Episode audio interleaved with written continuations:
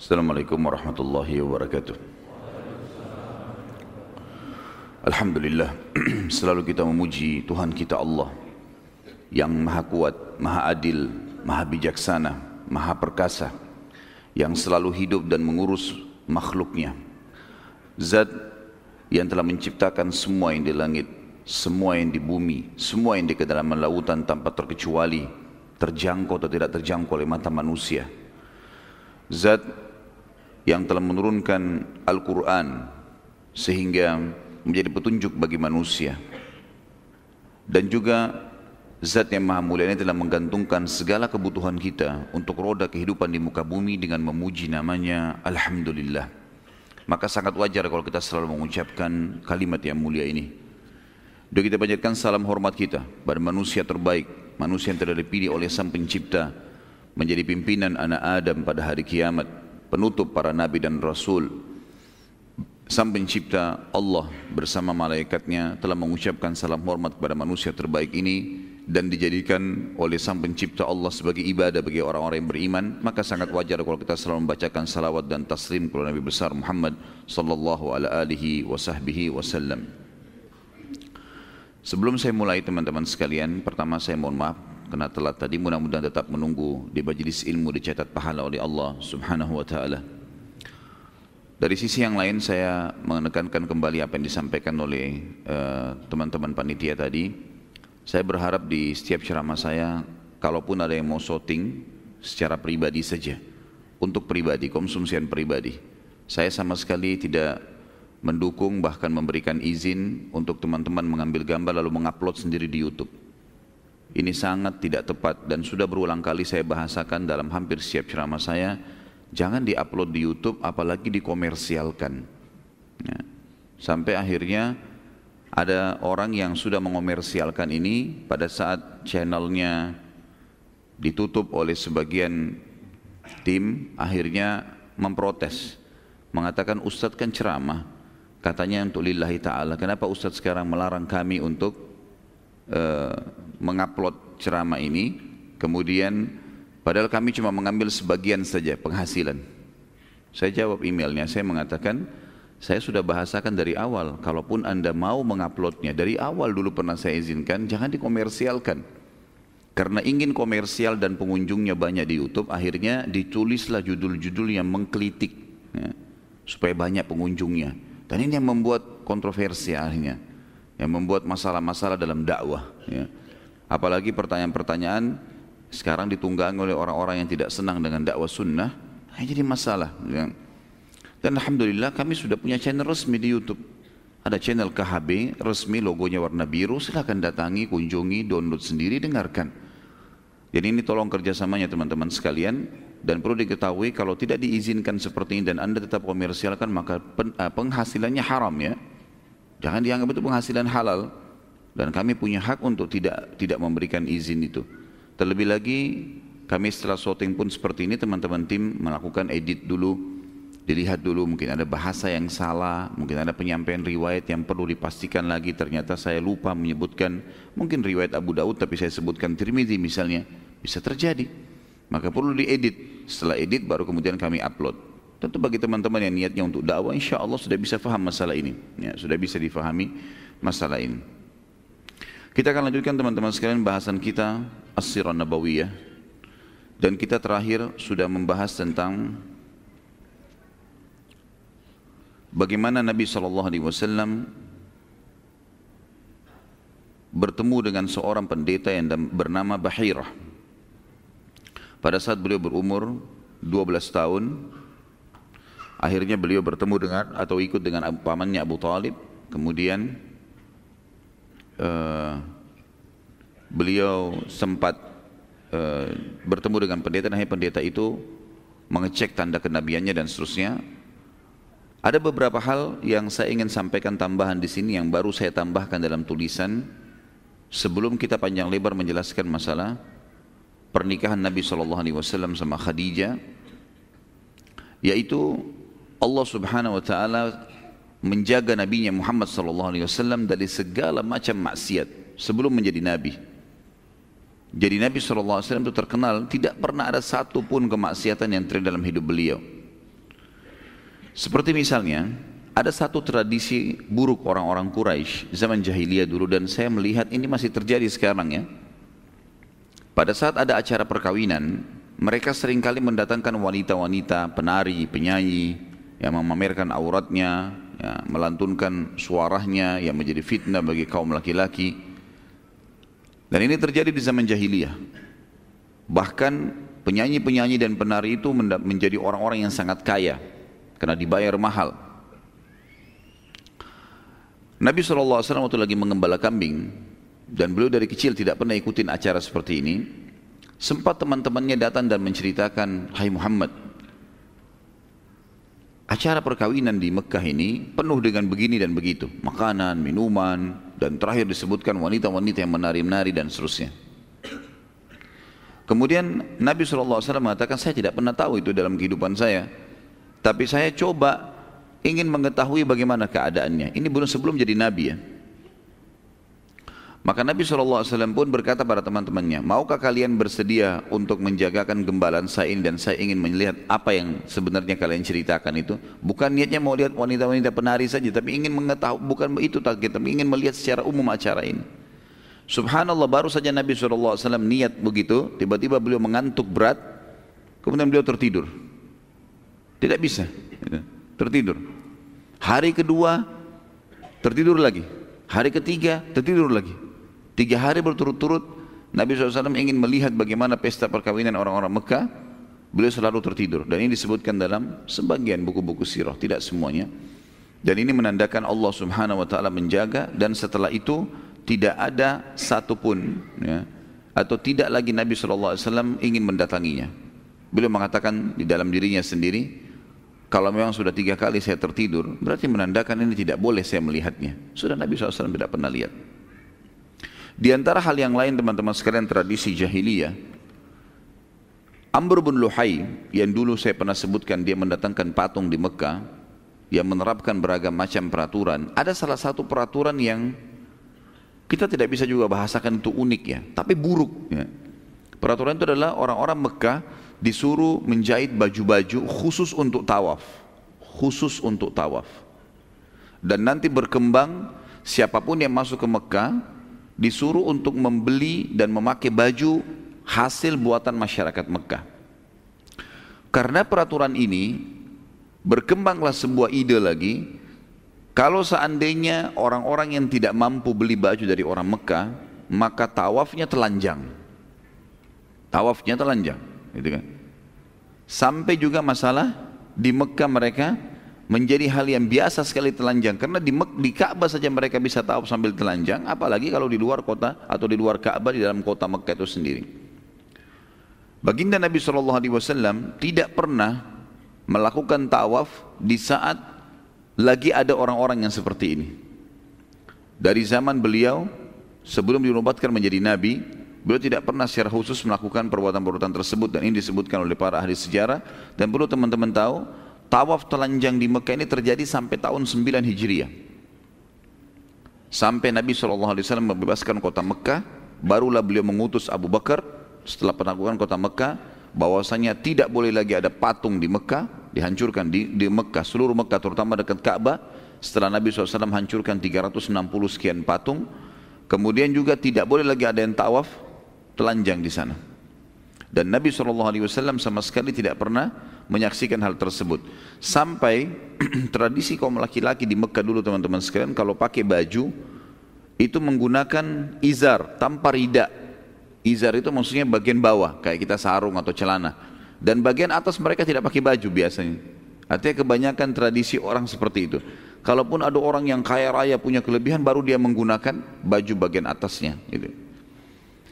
Salah satu tradisi mereka adalah kalau mereka saling gotong royong mengangkat barang, batu misalnya, mau gotong royong untuk membangun sebuah tempat, maka supaya pundaknya nggak luka, mereka mencabut izarnya, sarung bagian bawahnya, itu sampai auratnya kelihatan, kemudian meletakkan di punggung untuk meletakkan batu dan mereka tidak menganggap itu aib. Di dalam sebuah asar disebutkan pada saat Nabi SAW mau mengangkat batu membantu sebagian keluarganya yang sedang membangun, maka orang-orang pada mengangkat batu-batu besar dan Nabi SAW ikut partisipasi mengangkat batu besar itu. Kemudian tiba-tiba saja pamannya datang mengatakan Hai Muhammad Salah satu pamannya tidak disebutkan namanya dalam riwayat ini Tapi dikatakan salah satu pamannya mengatakan Hai Muhammad Kalau tidak salah namanya Zubair di sini. Ya Salah satu paman Nabi SAW Mengatakan bahwasanya Hai Muhammad tidakkah kau buka izarmu Dan kau letakkan di punggungmu agar punggungmu tidak luka? Maka Nabi SAW mengatakan saya tidak melakukannya Beliau pun mengangkat batu tersebut meletakkan Kemudian sebagian orang melakukan itu Maka Nabi SAW meninggalkannya Nabi SAW meninggalkannya Kemudian yang terjadi juga sebelum masa kenabian teman-teman sekalian yang menandakan Allah Subhanahu wa taala yang menjaga nabinya Muhammad sallallahu alaihi wasallam adalah partisipasinya Nabi SAW di peperangan Fujar. Peperangan Fujar, ya. Dan ini tentu teman-teman harus kita rentet historinya ya. Dari zaman beliau masih kecil, bagaimana beliau hidup yatim, kemudian bagaimana beliau belajar kepemimpinan setelah dibina atau dididik oleh kakeknya Abdul Muttalib selama dua tahun dari enam tahun. Karena ibunya meninggal pada saat beliau SAW berumur 6 tahun. 6 tahun sampai 8 tahun pamannya eh, kakeknya Abdul Muttalib yang merupakan Raja Mekah pada saat itu atau yang merupakan pemimpin Mekah yang eh, Nabi SAW dibawa naungannya dan Nabi hadir di majelis-majelisnya dalam memecahkan perkara-perkara orang Mekah dilatih oleh Allah secara histori kehidupan untuk menjadi seorang pemimpin. Kemudian dibina oleh pamannya yang Abu Talib dari umur eh, 8 tahun tadi sampai menikah dengan Khadijah umur 25 tahun. Dan ada dua fase. Di situ fase pertama adalah mengembala kambing sampai umur 21 tahun 21 sampai 25 berdagang tapi di sini Abu Talib orang yang sangat miskin tidak punya harta yang banyak dan kalaupun ada hartanya dihabiskan untuk memberikan minum jemaah haji pada saat itu atau makanan jemaah haji maka yang terjadi karena suku dari Abdiddar sudah pernah kita sebutkan mereka e, berperan berperan mengurus e, hal-hal yang berhubungan dengan Mekah ini Nabi SAW belajar bagaimana menghadapi kehidupan yang susah pada saat itu. Jadi hidup dengan Abu Talib. Kemudian juga Nabi SAW dilatih oleh Allah untuk tidak berbuat kemaksiatan sebagaimana sudah saya sebutkan tadi. Kemudian juga yang kita sebutkan lagi sekarang adalah Nabi SAW ikut dalam peperangan. Jadi di masa beliau masih belum menikah, beliau sudah terlatih, pernah mengikuti peperangan. Sehingga ini semua menjadi komponen-komponen yang kalau disatukan memang siap menjadi seorang pemimpin. Ada satu peperangan namanya Harfu Fujar. Harfu Fujar ini teman-teman sekalian ya, adalah peperangan yang melanggar bulan yang dimuliakan. Kalau masih ingat pernah saya jelaskan uh, waktu Abraha membangun gereja Kulais di Yaman, kan ada satu kelompok di Mekah gitu, yang uh, mereka mencintai sangat mencintai Mekah, sangat mencintai Ka'bah, tapi mereka punya satu perbuatan yang buruk, yaitu mereka mengganti-ganti bulan. Saya pernah jelaskan surah At-Taubah ayat 36 yang Allah SWT berfirman, "A'udzubillahi minasyaitonirrajim, inna iddatash syuhuri 'indallahi 12 syahran fi kitabillahi yawma khalaqas samawati wal arda minha arba'atun hurum." ذلك الدين قيم فلا تظلموا فيهن أنفسكم وقاتلوا المشركين كافة كما يقاتلونكم كافة واعلموا أن الله مع المتقين Artinya adalah sesungguhnya di sisi Allah yang maha tinggi dan maha pemurah ada 12 bulan yang sudah ditentukan sebagai perhitungan roda kehidupan kalian. Muharram, Safar, Rabiul Awal, Rabiul Thani, Jumadil Ula, Jumadil Thaniya, Rajab, Sya'ban, ya, Ramadan, Syawal, Dzulqa'dah, Dzulhijjah. Dan di antaranya itu sudah ditetapkan dari sebelum penciptaan langit, penciptaan langit dan bumi. Sudah diterapkan 12 bulan itu sebelum penciptaan langit dan bumi. Dan di antaranya ada empat bulan yang dimuliakan. Itulah ajaran agama yang lurus, maka jangan kalian zalimi diri kalian secara khusus di empat bulan itu dan perangilah orang-orang musyrik secara keseluruhan sebagaimana mereka memerangi kalian dan ketahuilah Allah bersama dengan orang-orang yang bertakwa. Saksi bahasan empat bulan yang dimuliakan. Empat bulan ini adalah Rajab, kemudian tiga bulan berturut-turut Zulkaadah, Zulhijjah dan bulan Muharram. Nah ini empat bulan ini bulan Hurum namanya. Dari zaman ajaran Ibrahim alaihissalam sampai di awal-awal Islam keempat bulan ini teman-teman sekalian tidak boleh berperang. Tidak boleh berperang. Tapi orang-orang suku Arab sebelum Islam datang mereka hidup dari peperangan. Mereka saling menyerang satu sama yang lain terus mengambil hartanya suku yang lain gitu kan. Nah ada kelompok dibentuk oleh orang-orang Arab ini di sebelum Islam, tradisi mereka adalah kelompok ini boleh mengubah-ubah bulan. Boleh mengubah-ubah bulan. Jadi misalnya sekarang Muharram nih. Hanya mereka ini yang boleh mengubah mengatakan enggak sekarang kita ganti namanya Safar. Bulan depan baru Muharram. Ya. Mereka balik-balik supaya bisa menghalalkan peperangan pada saat itu. Seperti itulah ya.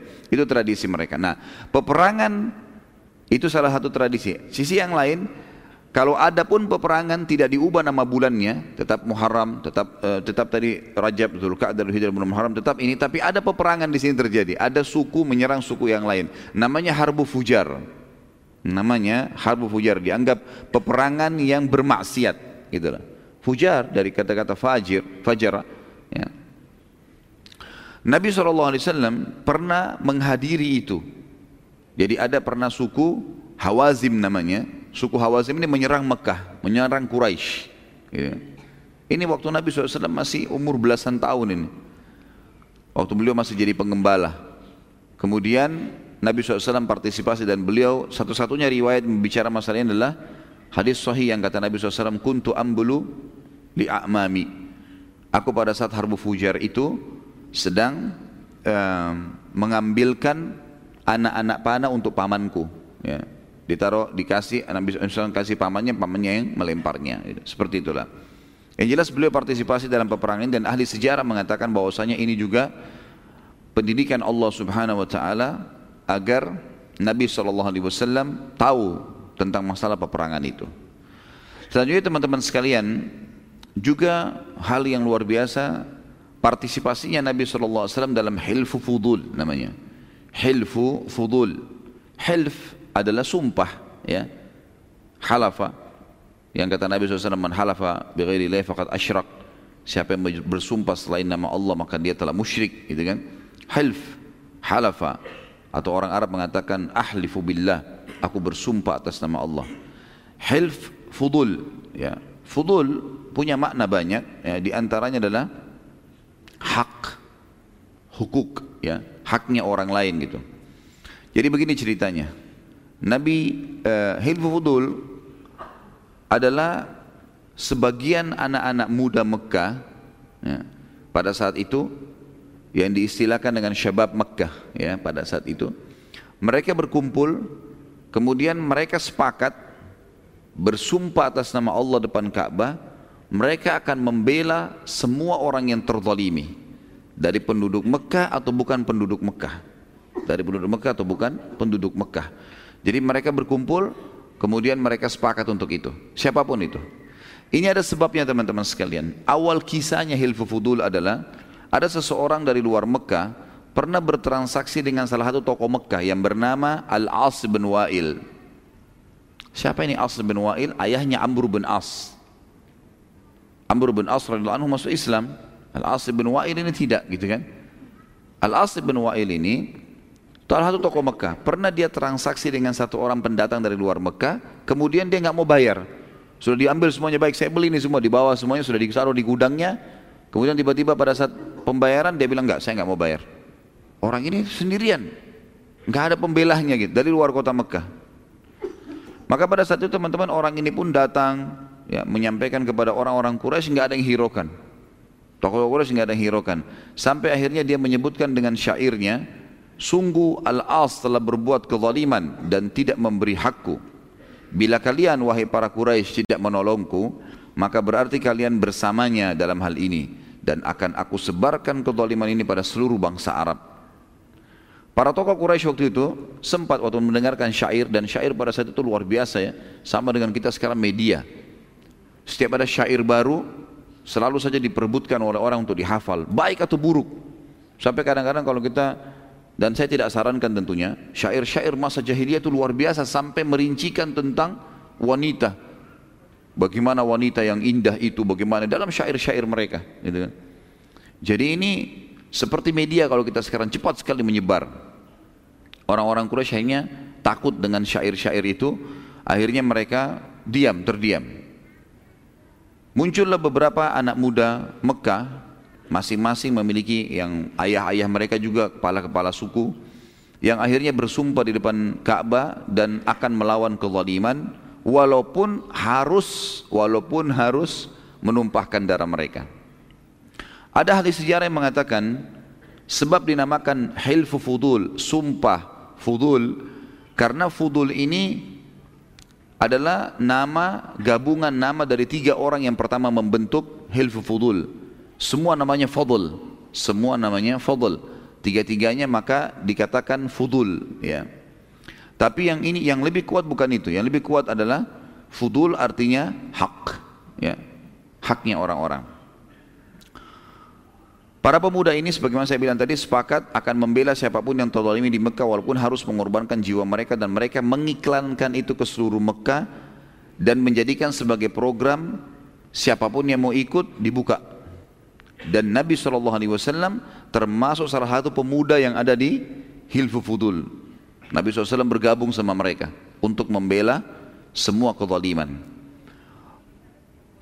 Akhirnya pada saat Nabi SAW bergabung sama anak, -anak muda ini, berkumpullah lebih 10 orang pada saat itu. Kemudian mereka mendatangi rumahnya Al-As bin Wa'il. Lalu mereka mengatakan, Demi Allah, kami telah bersumpah atas nama Allah untuk membela siapa pun yang terzalimi. Dan anda telah menzalimi orang yang datang dari luar Mekah. Kalau anda tidak mengembalikan haknya, maka kami akan membunuh anda. Jadi nggak ada alasan lagi. Melihat kejadian tersebut karena Al-As bin Wa'il ketakutan, dia pun mengembalikan haknya orang tadi. Kenapa kita panjang lebar ceritakan tentang ini teman-teman sekalian? Karena ada hubungannya dengan hukum syar'i. Jadi bukan hanya sekedar historinya Nabi Muhammad sallallahu alaihi wasallam, tapi beliau ya juga menyampaikan sebuah hukum kepada kita setelah itu. Apa kata beliau? Sesungguhnya aku dulu di zaman jahiliyah telah dipanggil untuk hilfu fudul Demi Allah kalau seandainya aku dipanggil setelah Islam, aku akan menjawabnya. Aku akan menjawabnya. Jadi hilfu fudul ini terjaga ya dalam hukum syar'i kita. Dalam salah satu asar juga disebutkan Husain radhiyallahu anhu cucu Nabi SAW pernah memiliki hak yang diambil atau tidak di, belum dikasih oleh uh, wali kotanya Madinah pada saat itu bernama Al-Walid. Ini gubernur kota Madinah, iya Lalu Husain berkata, tentu saya tidak tidak perlu masuk ke rincian apa masalahnya, tapi yang jelas uh, Al-Walid uh, Husain sempat berkata, bila engkau tidak memberikan hakku, maka demi Allah aku akan mengiklankan hilfu fudul. Aku akan mengiklankan hilfu fudul. Maka akhirnya si Al-Walid pun memberikan haknya. Tentu waktu Husain menyebutkan ini, ada banyak sahabat yang mendengar, di antaranya Abdullah bin Zubair radhiyallahu anhu majma'in. Lalu Abdullah bin Zubair berkata, demi Allah bila Husain mengiklankannya, maka pastika, pastilah aku akan menghenuskan pedangku dan tidak akan memasukkan ke sarungnya sampai haknya dikembalikan dan aku terbunuh membelahnya. Jadi ini adalah bagian daripada syariat kita. Dan perlu diketahui teman-teman sekalian, hilfu fudul ini artinya adalah bekerja sama untuk memberhentikan kezaliman, bekerja sama untuk memberhentikan kezaliman dan kaum muslimin diperintahkan bukan hanya membela umat Islam, membela siapa pun yang terzalimi. Ada banyak histori berhubungan dengan masalah itu. Di antaranya di salah satu masa di zaman kejayaan Abbasiyah dulu, pernah pasukan Abbasiyah sangat besar. Terjadi cekcok antara beberapa orang non muslim di luar wilayah kaum muslimin dan mereka mau berperang nih Lalu dua-duanya menyurat kepada Khalifah Abbasi minta pertolongan. Dua-duanya kafir, dua-duanya minta pertolongan.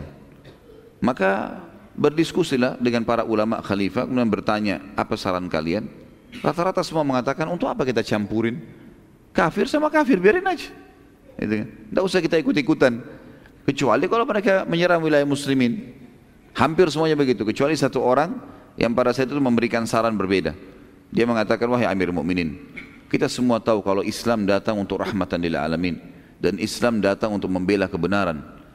Kita akan menerima penawaran siapa yang benar di antara mereka.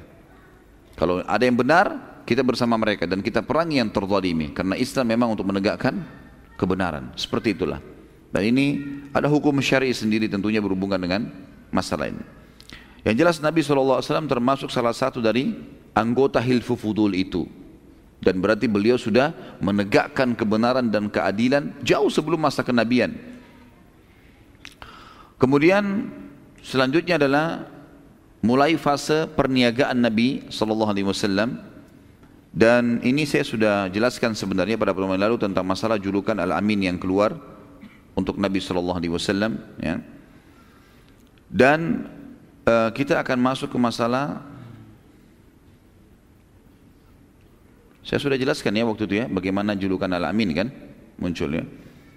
Yang jelas Nabi Wasallam pada saat itu beliau memiliki uh, strategi perdagangan yang sangat luar biasa karena beliau berdagang mengambil barang dari orang lain menyelesaikannya dengan cash walaupun sedikit kemudian beliau berkeliling untuk membagikan barang-barang dagangannya dan karena beliau jujur apa pun yang ditanya tentang produk tersebut maka beliau selalu menjawabnya. Dan itu tentu setelah Islam ada sabda Nabi SAW setelah maksud saya setelah masa penobatan kenabian ada nanti beliau menyampaikan hadis Nabi Nabi hadis beliau yang berbunyi Sallallahu Alaihi Wasallam ya siapa yang transparan dan terbuka dalam transaksinya maka Allah akan berkahi transaksi keduanya.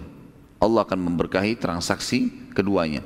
Jadi tidak boleh teman-teman sekalian kalau kita jual mobil kemudian pernah tabrakan kita mengatakan tidak pernah menutupi aibnya. Ini mana Allah SWT tidak berkahi atau bahkan tidak jadi. Iya pernah tabrakan tapi saya sudah masukkan di bengkel silakan dilihat misal. Ini salah satu hal yang sangat dijaga oleh Nabi SAW dalam perniagaan begitu.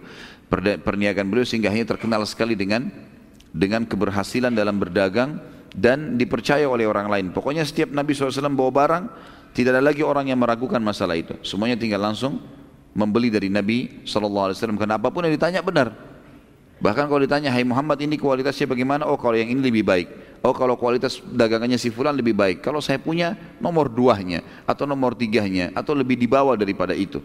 Yang jelas disampaikan apa adanya. Maka orang pun suka berinteraksi dengan Nabi Sallallahu Alaihi Wasallam. Pada saat itu teman-teman sekalian, banyak orang akhirnya menambahkan modal. Seperti kita tahu kalau ada orang jujur, biasanya orang datang kepada dia. Kau butuh modal berapa? Bagaimana cara kerjasama karena orang yang terkenal dengan kejujurannya. Maka banyak pedagang-pedagang Mekah yang datang kemudian menawarkan kepada Nabi SAW untuk menitipkan modal mereka. Mulailah Nabi SAW bertambah modalnya, kemudian melakukan hal yang sama. Nabi SAW dengan transparan, semua kelebihan produk, adapun kekurangannya disebutkan. Seperti ini dan seperti itu. Jadi orang jadi tambah ramai membelanjakan barang Nabi SAW. Akhirnya beliau terfikir untuk mengekspansi bisnisnya keluar dari Mekah pada saat itu karena beliau menganggap Mekah sudah cukup dikuasain oleh beliau maka beliau sallallahu alaihi wasallam dan melihat modal yang sangat banyak coba mengekspansi keluar Mekah. Selama ini beliau selalu ambil dari pedagang-pedagang Mekah saja yang besar-besar. Kalau kita mungkin pemilik-pemilik perusahaan besar sekarang, sekarang Nabi SAW ingin mengembangkan lebih besar lagi ke eh, perusahaan-perusahaan lah kalau kita sekarang ya punya perusahaan sendiri. Maka Nabi SAW mengambil modal-modal tersebut kemudian mulai pergi ke negeri Syam dagang di negeri Syam. Ikuti orang-orang Quraisy. Orang-orang Quraisy bawa modal dari Mekah, beli barang negeri Syam, kembalikan lagi ke Mekah, gitu kan. Nanti barang dijual di Mekah. Tapi mereka pergi ke negeri Syam membawa uang saja, membawa uang, membawa emas. Mereka tidak bawa produk. Nabi SAW waktu itu mengatur satu strategi yang berbeda. Orang Mekah belum ada yang melakukannya. Semua modal beliau dibelikan produk-produk Mekah. Apa saja? Apa saja yang boleh dibawa dibeli oleh Nabi SAW. Semua uang itu, semua modal dijadikan benda. Kemudian beliau bawa ke negeri Syam, lalu beliau berdagang di negeri Syam, barang-barang Mekah itu. Orang-orang di negeri Syam tidak mengenal produk Mekah selama ini. Akhirnya dibelilah oleh orang-orang Syam dan Nabi SAW mendapatkan keuntungan lalu dengan uang keuntungan itu beliau beli lagi barang dari negeri Syam dibawa ke Mekah sehingga double keuntungannya. Makin masyurlah nama Nabi SAW akhirnya bergabunglah seorang wanita kaya Mekah Khadijah radhiyallahu anha pada saat itu tentunya belum masuk Islam belum ada Islam dan dikatakan dalam buku-buku sejarah, Khadijah ini teman-teman sekalian memiliki harta sendirian dia itu lebih banyak atau bahkan berimbang dengan hartanya seluruh pedagang Mekah. Saking kayanya gitu kan. Orang terkaya Mekah, hartanya Khadijah radhiyallahu sendiri digabung semua pedagang-pedagang Mekah hartanya itu baru sama dengan hartanya Khadijah. Bahkan Khadijah mungkin lebih banyak daripada itu. Khadijah pun akhirnya menitipkan hartanya kepada Nabi Shallallahu Alaihi Wasallam. Coba, ya, dan Khadijah ingin memastikan tentang kejujuran yang terkenal itu. Beliau menitipkan seseorang yang bernama Maisarah. Maisarah ini sahaya, hamba sahayanya beliau. Eh, kemudian menitipkan kepada Nabi SAW. Maisarah selama perjalanan terkagum-kagum dengan Nabi SAW. Di antara yang membuat dia sangat kagum adalah beberapa fenomena alam yang terjadi dan bagaimana akhlaknya Nabi SAW. Di antaranya adalah perilaku Nabi SAW dengan Maisarah beda sekali dengan perilaku siapa pun pada saat itu yang menjadi majikan atau tuan bagi seluruh sahaya. Kebanyakan mereka tuh kasar berkata-kata, suka perintah-perintah sembarangan, kadang-kadang sering dipukul, kadang-kadang marah sedikit nggak diberikan makan, gitu kan. Kemudian kalaupun ada keuntungan, ada segala, tidak pernah ada bagi, tidak ada sesuatu yang dikasih. Gitu. Maka berbeda sekali dengan Nabi SAW. Nabi kalau makan, panggil Maisarah makan bersama-sama. Nabi SAW kalau istirahat, panggil Maisarah istirahat di sebelahnya. Nabi SAW mengajak ngomong seperti temannya sendiri. Selalu saja begitu, dari pergi sampai pulang. Perjalanan dari Mekah ke negeri Syam sebulan. Gitu kan? Itu pun kalau menggunakan kuda yang tercepat. Kalau orang membawa kafilah dagangan lambat, bisa dua bulan perjalanan. Jadi selama dua bulan perjalanan, Nabi SAW selalu bermuamalah yang baik dengan dia. Pulang juga begitu. Kemudian fenomena alam yang terjadi adalah sepanjang jalan, dia kaget melihat semuanya Ya, kafilah-kafilah di depan ada kelihatan di sana kelompok kafilah sekian puluh ekor unta di sana lagi kafilah banyak padang pasir yang sangat luas. Tapi kafilah Nabi SAW ini yang kebetulan itu cuma Nabi sendiri yang jaga beberapa ekor unta dengan maisara. Itu dinaungi oleh awan, dinaungi oleh awan. Tidak panas, padahal lagi terik sekali matahari. Kok bisa awan ini cuma ada di atas kafilah Nabi SAW? Itu maisara saksikan sendiri. Pada saat itu lagi terjadi dan sudah sampai di negeri Syam, kalau teman-teman masih ingat kisah Bahira, ya, pendeta yang pada saat melihat tanda kenabian Nabi SAW di umur 12 tahun itu, subhanallah dengan hikmah Allah, Nabi SAW pada saat itu umurnya sudah sekitar 24 tahun SAW, itu lewat di depan gereja yang sama. Gereja yang dulu dimiliki oleh Bahira, tapi Bahira sudah meninggal dunia. Dan banyak murid-muridnya Bahira situ, pendeta-pendeta yang lain yang sudah memang terbina oleh Bahira ini. Dan selalu diingatkan oleh Bahira ingat ini masa keluarnya kenabian. Dan perhatikan baik-baik kafilah-kafilah Arab itu. Karena Nabi terakhir itu akan keluar dari kota Mekah sana. Ini kafilah-kafilah mereka yang sering bolak-balik perhatikan baik-baik. Kalau ada kejadian-kejadian yang unik maka pastikan apakah ada di antara mereka manusia yang sedang kita cari itu? Salah satu pimpinan pendeta pada saat itu melakukan hal yang Bahira sering lakukan. Setiap hari nongol di jendela uh, gereja ngelihat kafilah-kafilah yang lewat. Karena memang ini jalurnya mereka lewat. Gitu kan? Terkagetkan pendeta ini pada saat melihat kafilah Nabi Shallallahu Alaihi Wasallam. Ini kafilah satu-satunya yang cuma dua orang. Untanya banyak sekali. Tapi cuma dua orang. Dan semua kelihatan dari jauh matahari lagi terang. Semuanya kafilah yang berserakan yang sangat banyak. Beda dengan kafilah Nabi SAW ini ada awan di atasnya menaunginya. Dan ada sebuah pohon di sebelah gereja. Konon ceritanya para Bahira dan temannya ini membangun gereja di situ karena mengetahui tentang histori pohon itu. Histori pohon itu disebutkan dalam Injil dinukil oleh para penginjil ini sebelum sebelum sebelum Nabi SAW diutus tentunya. Kalau ada pohon di situ yang pohon ini mereka tahu semua nabi turun di situ.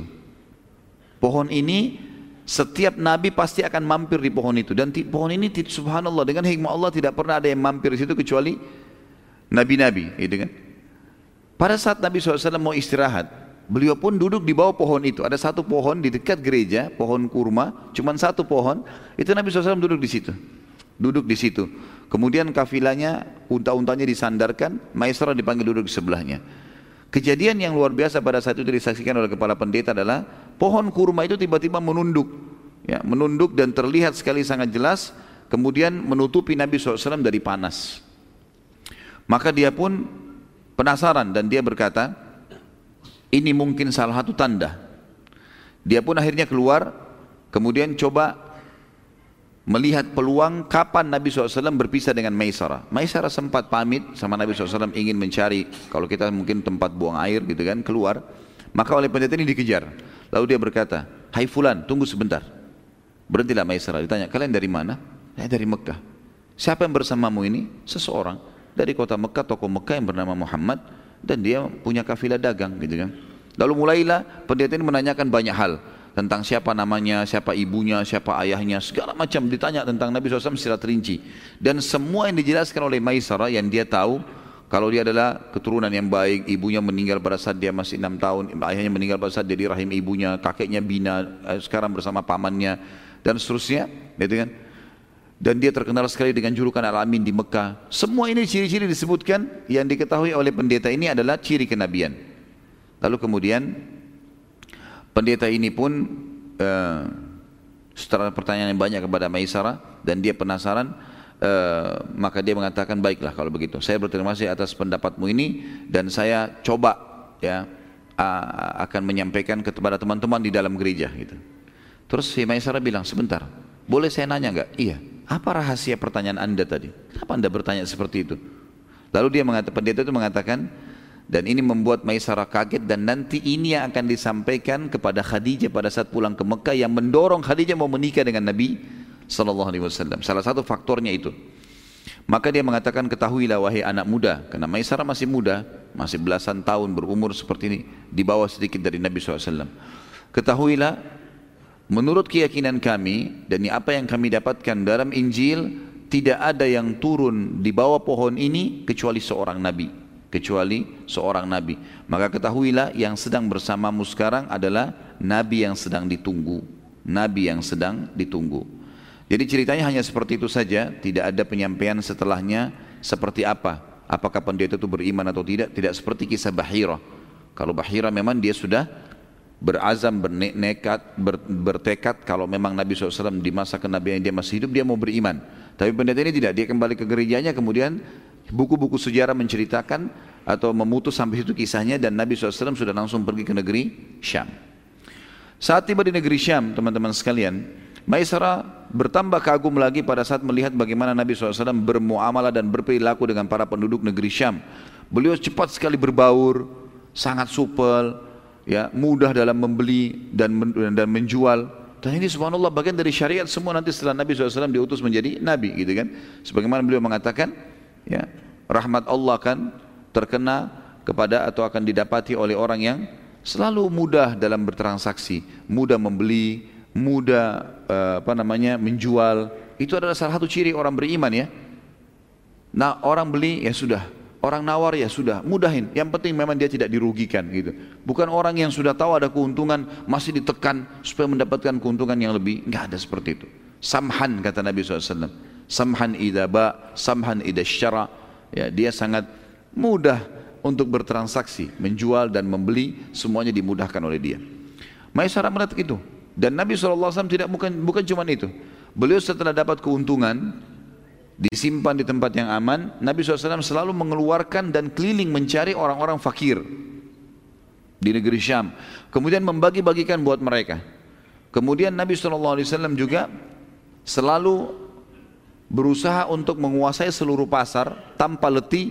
Beliau keliling, keliling ke seluruh pasar lalu menawarkan produk-produknya tanpa letih. Ini nolak dia pergi ke tempat yang lain. Ini nolak dia pergi ke tempat yang lain. Sampai akhirnya terjadi transaksi dan subhanallah di hari Nabi SAW tiba seluruh produk Mekahnya habis. Seluruh produk Mekahnya habis dalam satu hari. Karena Nabi SAW keliling ya uh, senyum dengan orang, ramah, mudah, orang mentransaksi beli ini berapa? Sekian harganya, sekian saja. Ya sudah gitu loh, dimudahin sama beliau. Maka habis produknya pada hari itu, sallallahu alaihi wasallam. Di hari kedua, beliau sudah bisa membeli barang dari negeri Syam. Dan pada saat beli, karena kemarin dia sangat supel dengan orang-orang sallallahu alaihi wasallam, maka orang-orang pedagang-pedagang di pasar juga memudahkan dia pada saat transaksi.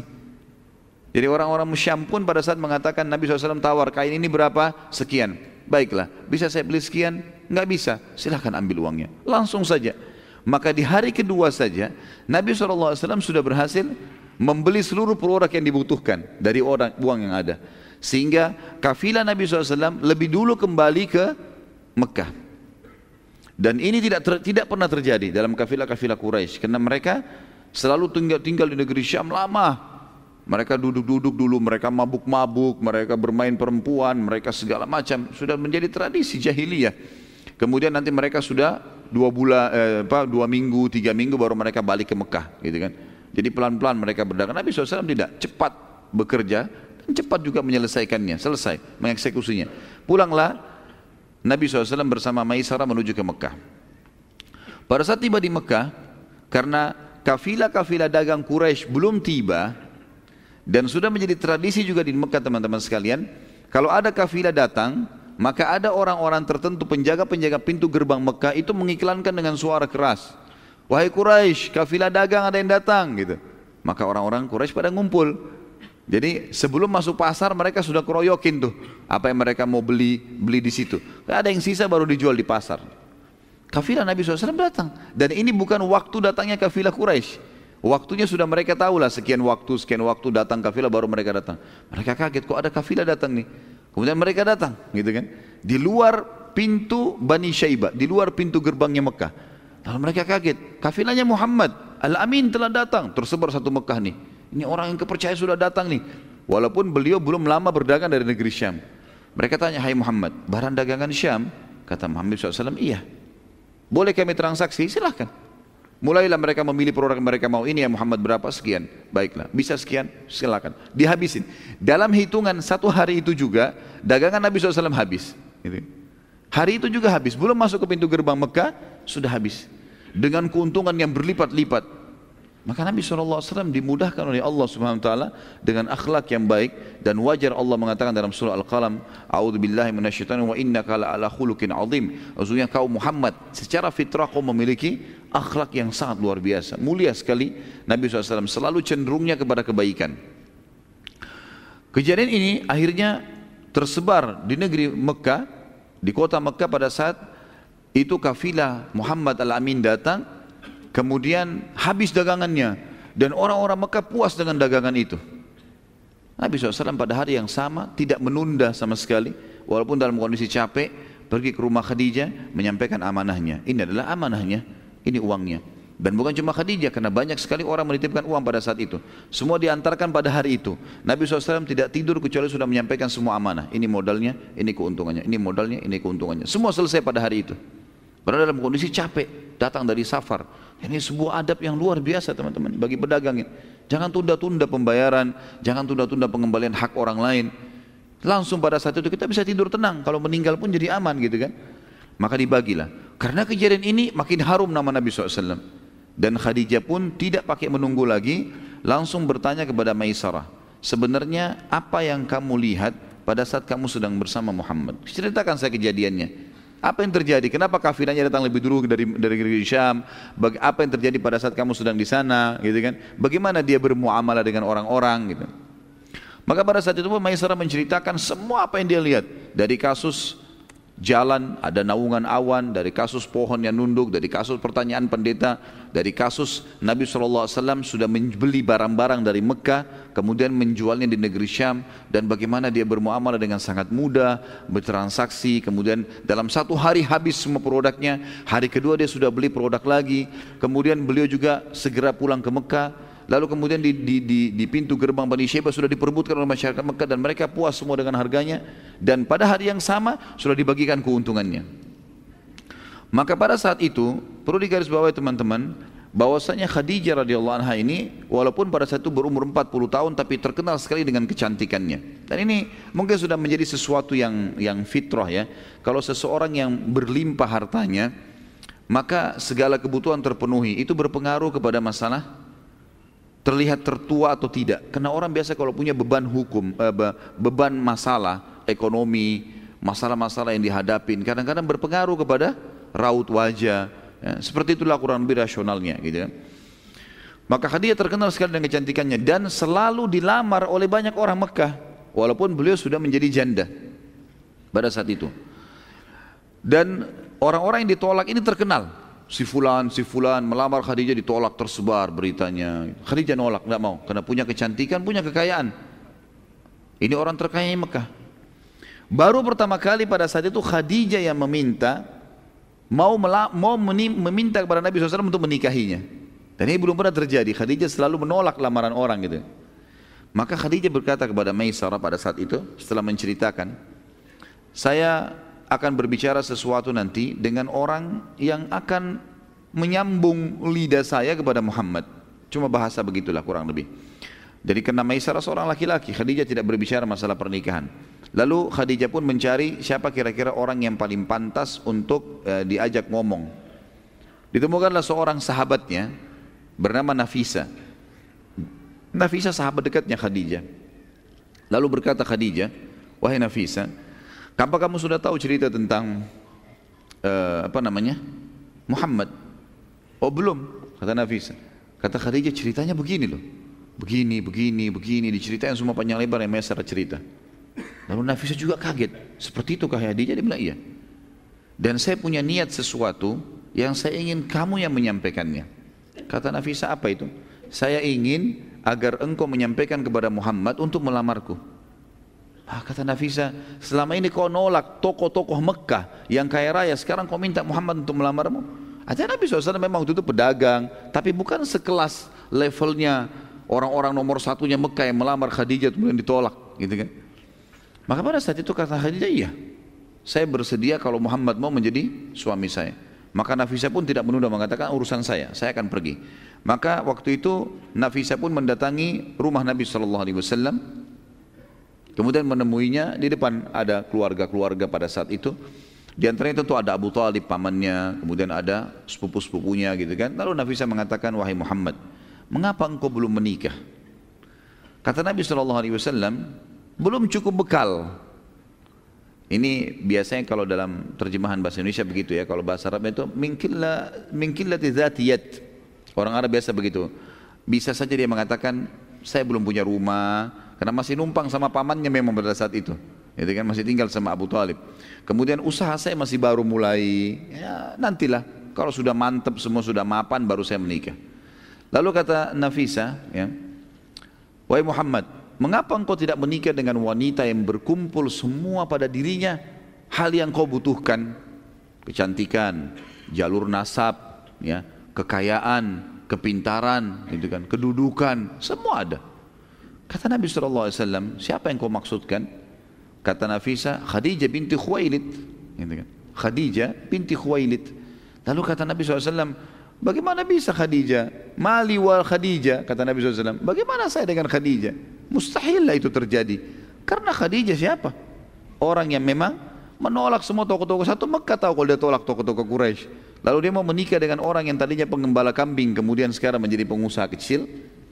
Kata Nafisa, itu urusan saya. Yang penting kamu setuju dulu, gitu kan. Hmm. Ini yang bujang-bujang yang ketawa ini. Maka pada saat itu pun Nafisa kembali kepada Khadijah mengatakan Khadijah sudah selesai urusannya. Apa yang selesai? Muhammad sudah setuju. Gitu kan. Kata Khadijah baik kalau begitu jangan ditunda. Gitu kan. Maka Nafisa kembali lagi ke Nabi SAW mengatakan wahai Muhammad sudah selesai urusannya. Apa yang sudah selesai? Khadijah sudah setuju. Gitu kan. Sudah selesai urusannya. Kapan kita bertemu? Bertemu. Dipanggillah Abu Talib, paman Nabi SAW menghadap ke rumahnya Khadijah. Dan Khadijah itu ditemani oleh ada yang mengatakan yang temanin waktu Nabi waktu itu Nabi SAW dikatakan ditemani oleh pamannya Abu Talib dan Hamzah. Tentu ini sebelum bicara masalah Islam ya. ya. Kemudian dari pihak Khadijah ayahnya sendiri Khuwailid dan ada yang mengatakan ditemani juga oleh sepupunya Waraka bin Naufal ya pendeta Nasrani nanti yang akan mengakui kenabian Nabi SAW di masa penerimaan wahyu Iqra bismi rabbikal ladzi khalaq. Baik, pada saat itu terjadilah kesepakatan dan akhirnya menikahlah Nabi SAW dengan Khadijah. Dan pada saat itu maharnya Nabi SAW yang diberikan adalah 20 ekor unta. Ya. Jadi satu ekor unta itu sekarang sudah berapa harganya ratusan juta. Gitu kan. Apalagi ya sampai 20 ekor unta. Ini. Dan ini bantahan yang sangat jelas kepada para orientalis yang mengatakan Muhammad sengaja menikah dengan orang kaya karena dia ingin membiayai hidupnya. Dan ini tidak benar sama sekali. Salah sekali ini. Karena Nabi SAW waktu itu setelah menikah pun sama Khadijah, beliau yang memberikan kebutuhan rumah, nafkah, walaupun tetap memutar modal Khadijah. Karena setelah menikah, Khadijah menyerahkan seluruh hartanya radhiyallahu anha kepada Nabi SAW untuk dikelola, gitu kan? Silakan kelola lalu dipakai bersama-sama, gitu kan? Nabi SAW pada saat itu teman-teman sekalian menikah dengan Khadijah tentunya itu berumur 25 tahun dan Khadijah 40 tahun. Dan ini juga sekaligus bantahan yang mengatakan bahwasanya Nabi Muhammad itu kata orang-orang orientalis ya. Dan ini dikembangkan oleh para orang-orang liberal sekarang. Kalau Nabi SAW itu menikah lebih dari satu wanita sampai memiliki beberapa orang wanita itu karena hawa nafsu. Ini pemahaman yang fatal sekali salah. Kenapa? Karena Nabi SAW pada saat menikah dengan Khadijah, sampai Khadijah meninggal tidak Nabi SAW tidak poligami. Beliau sendirian. Padahal pada saat itu Nabi SAW mampu untuk menikah lagi. Sebagaimana kita akan lihat nanti fase penobatan Nabi itu di masa beliau masih berumah tangga dengan Khadijah. Dan bisa saja beliau menikah pada saat itu.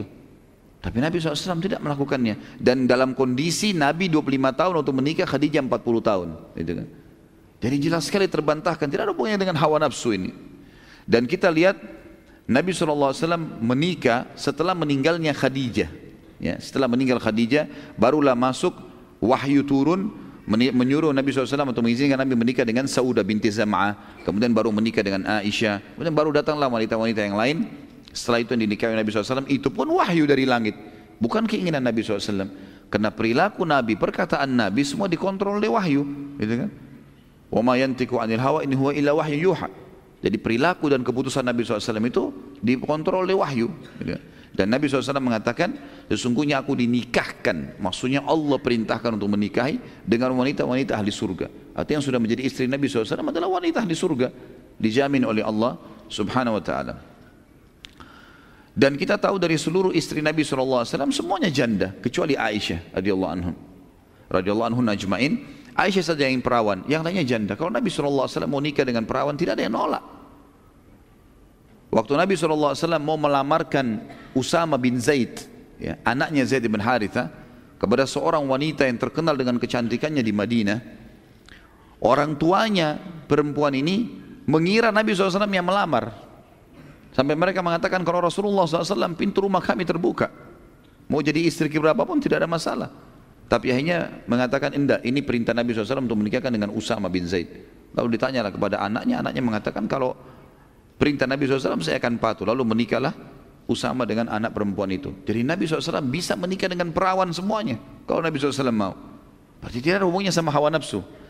Ada pernikahan Nabi SAW teman-teman kadang-kadang karena ingin mengangkat kedudukannya para sahabat. Seperti misalnya beliau menikah dengan Aisyah, dengan anhu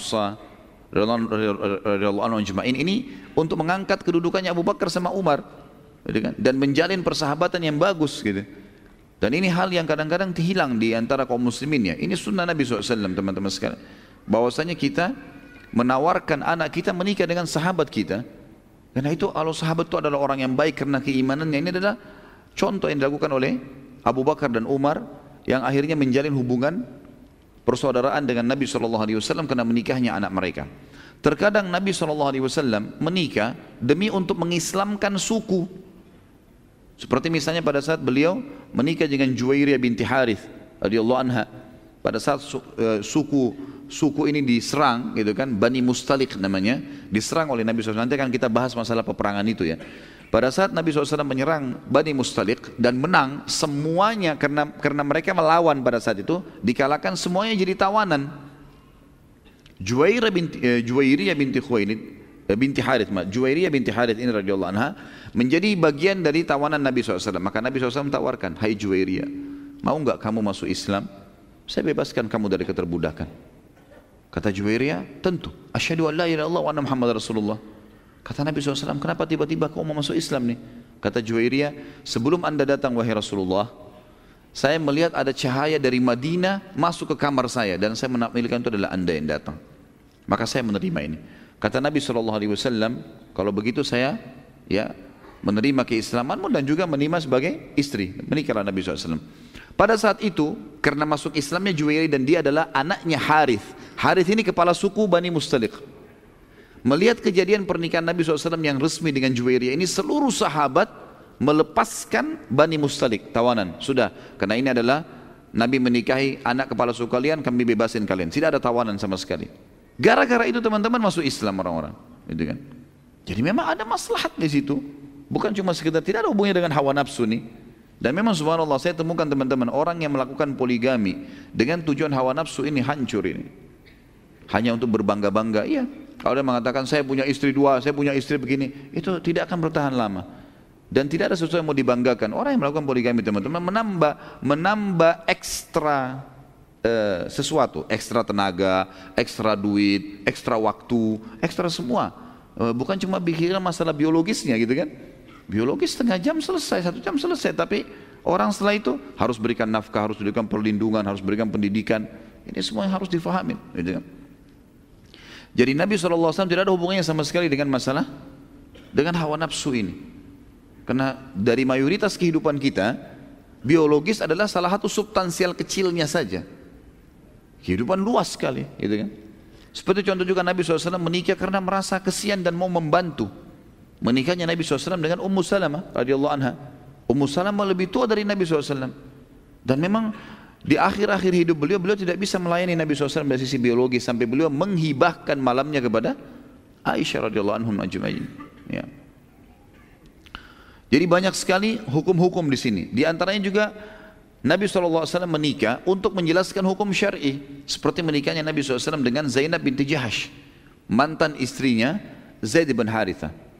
Dan ini subhanallah saya lihat ada satu cuplikan orang yang murtad dari Islam. Entah dari mana manusia ini gitu kan. Orang Indonesia.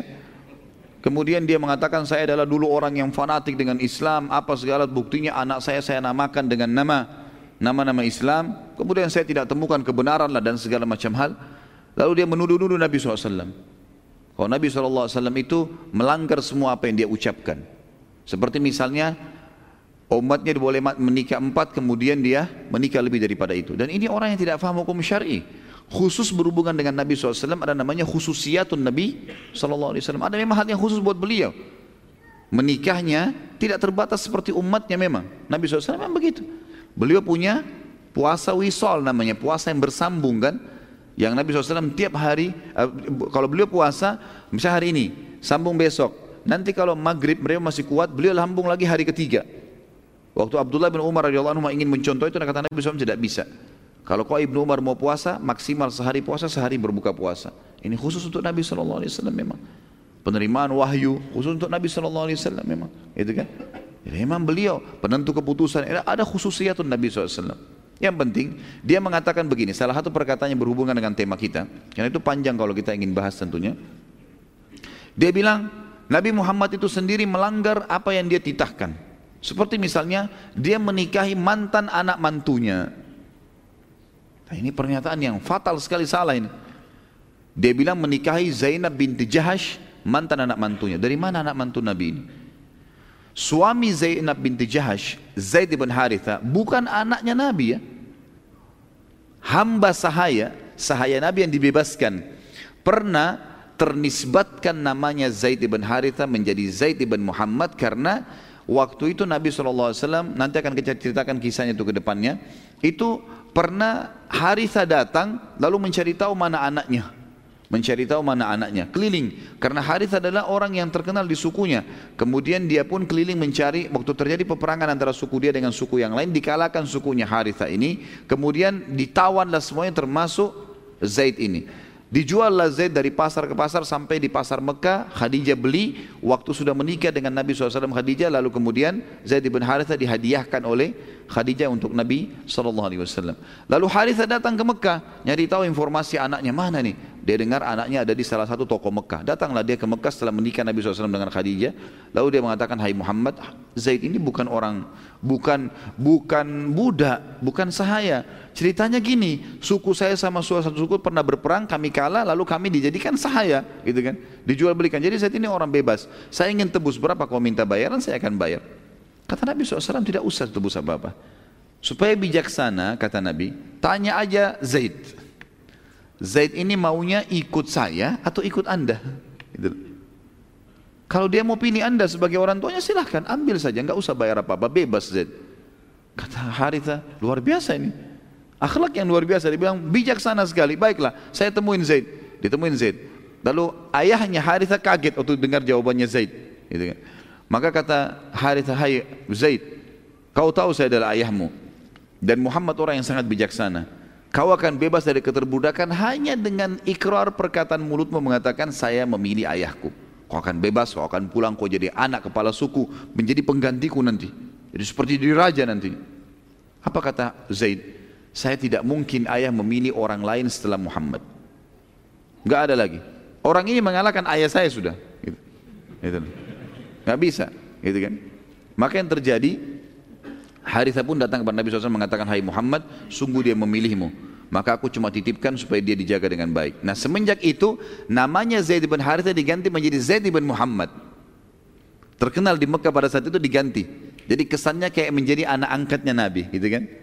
Sampai turun firman Allah yang melarang untuk menisbatkan Nabi eh, nama seseorang kepada Nabi. Yang bunyinya maka Muhammadun aba ahadi mirjalikum Walaki Rasulullah wa khataman nabiin. Muhammad bukanlah ayah seseorang di antara kalian tapi dia adalah penutup para nabi dan rasul. Baru diubah kembali menjadi Zaid bin Haritha. Jadi Zaid bin Haritha ini bukan anaknya Nabi. Jelas ya?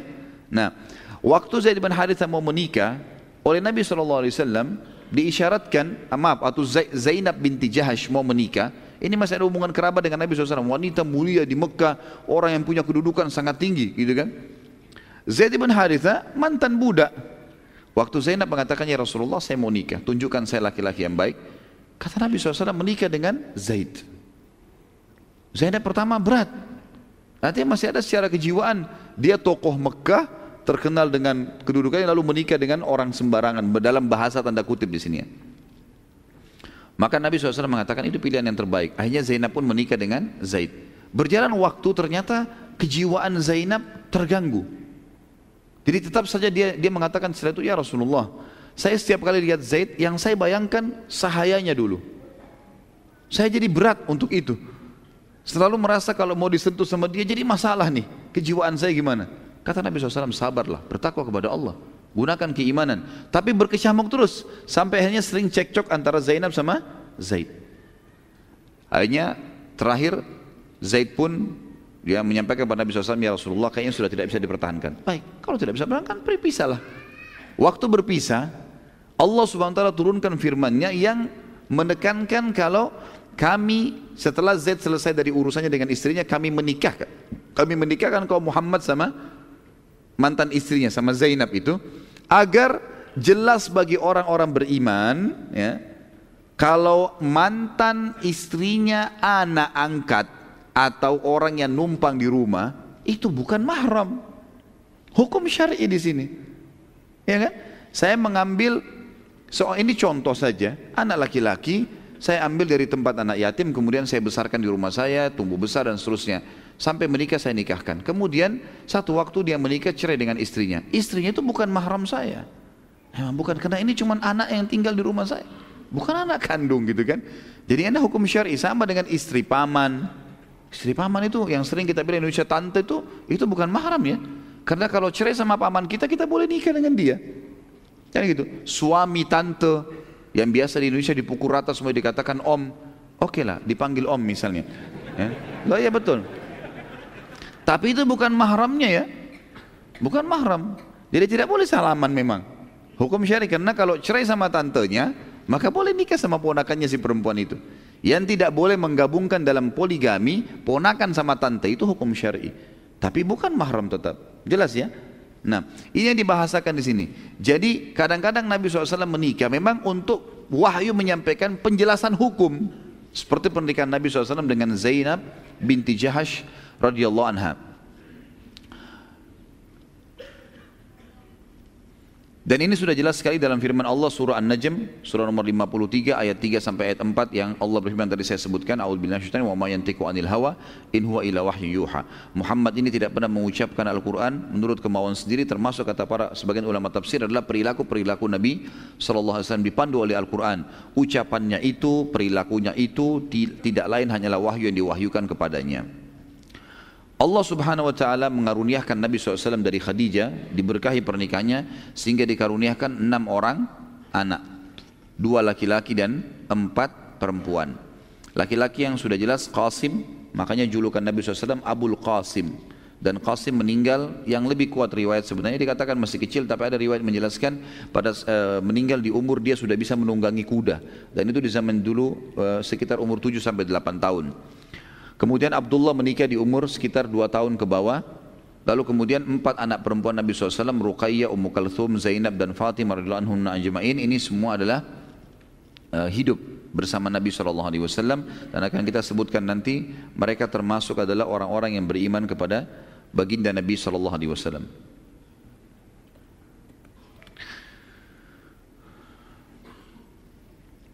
Sebagian orang ada yang keliru teman-teman uh, dalam memahami poin uh, mengenai nama anak Nabi SAW. Seperti misalnya mereka menambahkan mengatakan anak Nabi ada namanya Toha dan Tayyibah.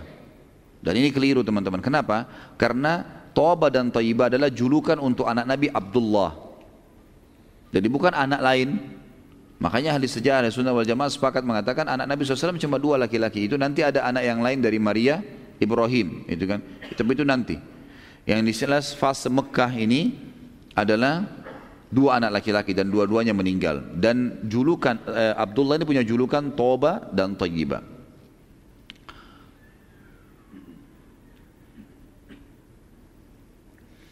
Nanti dari Maria setelah insya Allah uh, penabakan kenabian segala ada istri Nabi SAW yang lain Maria ini akhirnya memiliki anak namanya Ibrahim dan Ibrahim meninggal juga di umur 2 tahun maaf belum 2 tahun, satu tahun lebih masih masa menyusui karena ada hadis Nabi SAW berbunyi mengatakan sesungguhnya Allah memberi Ibrahim anak ini yang baru meninggal pengganti penyusu di surga ya, itu bahasa Nabi SAW tentang masalah itu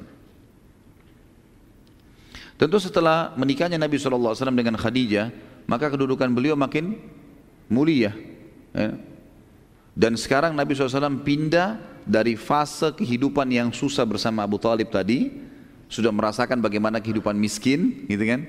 Bagaimana merasakan hidup kerja keras, gitu kan? Dan sekarang pindah ke fase kehidupan orang terkaya di Mekah. Jadi Nabi SAW sudah lalui semuanya nih hidup susah, hidup bekerja. Sekarang ini orang terkaya di Mekah yang menjadi istri beliau. Rumahnya sangat mewah, segala macam ada. Nabi SAW juga sudah melalui fase kehidupan itu. Ya. Baik, kita akan masuk teman-teman sekalian. Kejadian yang lain adalah di Mekah sebelum masa kenabian pernah Ka'bah teman-teman sekalian roboh. Sebagian bangunannya rusak Rusaknya Ka'bah ini disebutkan oleh ahli sejarah berselisih mereka tentang masalah penyebabnya. Tapi kalau kita gabungkan semua intinya Ka'bah pada saat itu rusak dan mau dibangun. Ada yang menyebutkan bahwasanya sebabnya karena ini memang sebelum Islam ya. Jadi memang dilihat fase-fase sejarah sebelum Islam gitu. Maka eh, Mekah sempat tertimpa banjir yang besar pada saat itu dan ini juga memang kita uh, perlu tahu Ka'bah itu berada di lereng gunung dan dihimpit oleh gunung. Makanya kalau tidak salah kalau tidak salah tahun 1940 sekian itu pernah hujan lebat Mekah dan akhirnya banjir juga karena lembah memang, lembah, mudah banjir di situ ya.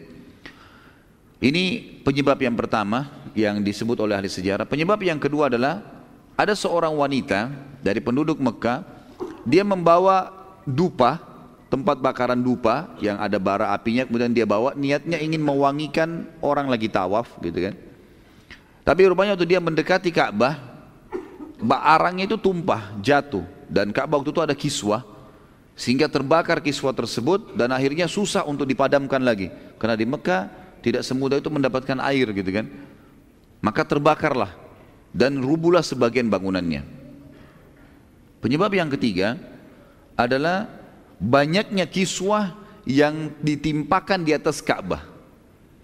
Jadi kiswah ini kan kain Ka'bah. Setiap ada tokoh-tokoh Mekah datang, selalu kayak raja misalnya dia datang, dia mengatakan belikan kiswah buat Ka'bah, taruh di atas kiswah. Jadi Ka'bah ini disusun-susun kiswahnya. Saking banyaknya kiswah, sampai puluhan bahkan ratusan kiswah di situ, membuat bangunannya nggak bisa tahan karena beratnya kain itu. Akhirnya robohlah bangunan Ka'bah itu. Gitu kan? Tentu tidak roboh semua ya, tapi sudah roboh sebagiannya dan terbuka bagian atasnya. Ini yang disebutkan oleh para ahli sejarah tentunya. Kemudian penduduk Mekah teman-teman sekalian, intinya itu adalah sebab-sebabnya ya. Penduduk Mekah lalu segera berkumpul kemudian mencari jalan keluar kira-kira bagaimana cara membangun Ka'bah. Namun pada saat itu masyarakat Mekah tidak tahu membangun bangunan yang kuat yang terbuat dari batu kayak kita sekarang batu disusun itu mereka tidak tahu. Makanya tradisi rumah-rumah Mekah dulu semua dari tanah liat saja. Tanah liat. Dan tanah liat itu hanya dikeringkan, dikenakan matahari, kemudian mereka tempel-tempelin, susun-susun. Seperti itu saja. Enggak lebih daripada itu. Makanya rumah-rumah mereka itu sering kali dalam hitungan seminggu, dua minggu, sebulan diperbaharui lagi, pasang lagi tempel tanah baru lagi. Seperti itulah. Cuma tanah liat saja. Gitu kan? Dan di atas, di bagian atap itu tidak ada yang ditutup. Enggak ada bagian atap. Mereka hanya meletakkan pelapa-pelapa kurma saja. Pelapa-pelapa kurma saja. Baik. Pada saat itu teman-teman sekalian, ini tentu yang dinukil oleh Pak Haris Sejarah ya tentang masalah itu. Tapi Intinya mereka tidak bisa membangun dengan batu dan juga mereka tidak tahu bagaimana menguatkan bangunan dengan kayu. Padahal kayu-kayu juga bisa bisa didatangkan tapi mereka tidak bangun pada saat itu. Para pemuka Mekah coba mencari informasi bagaimana caranya supaya kita buat bangunan yang kuat, jangan seperti rumah-rumah kita ini.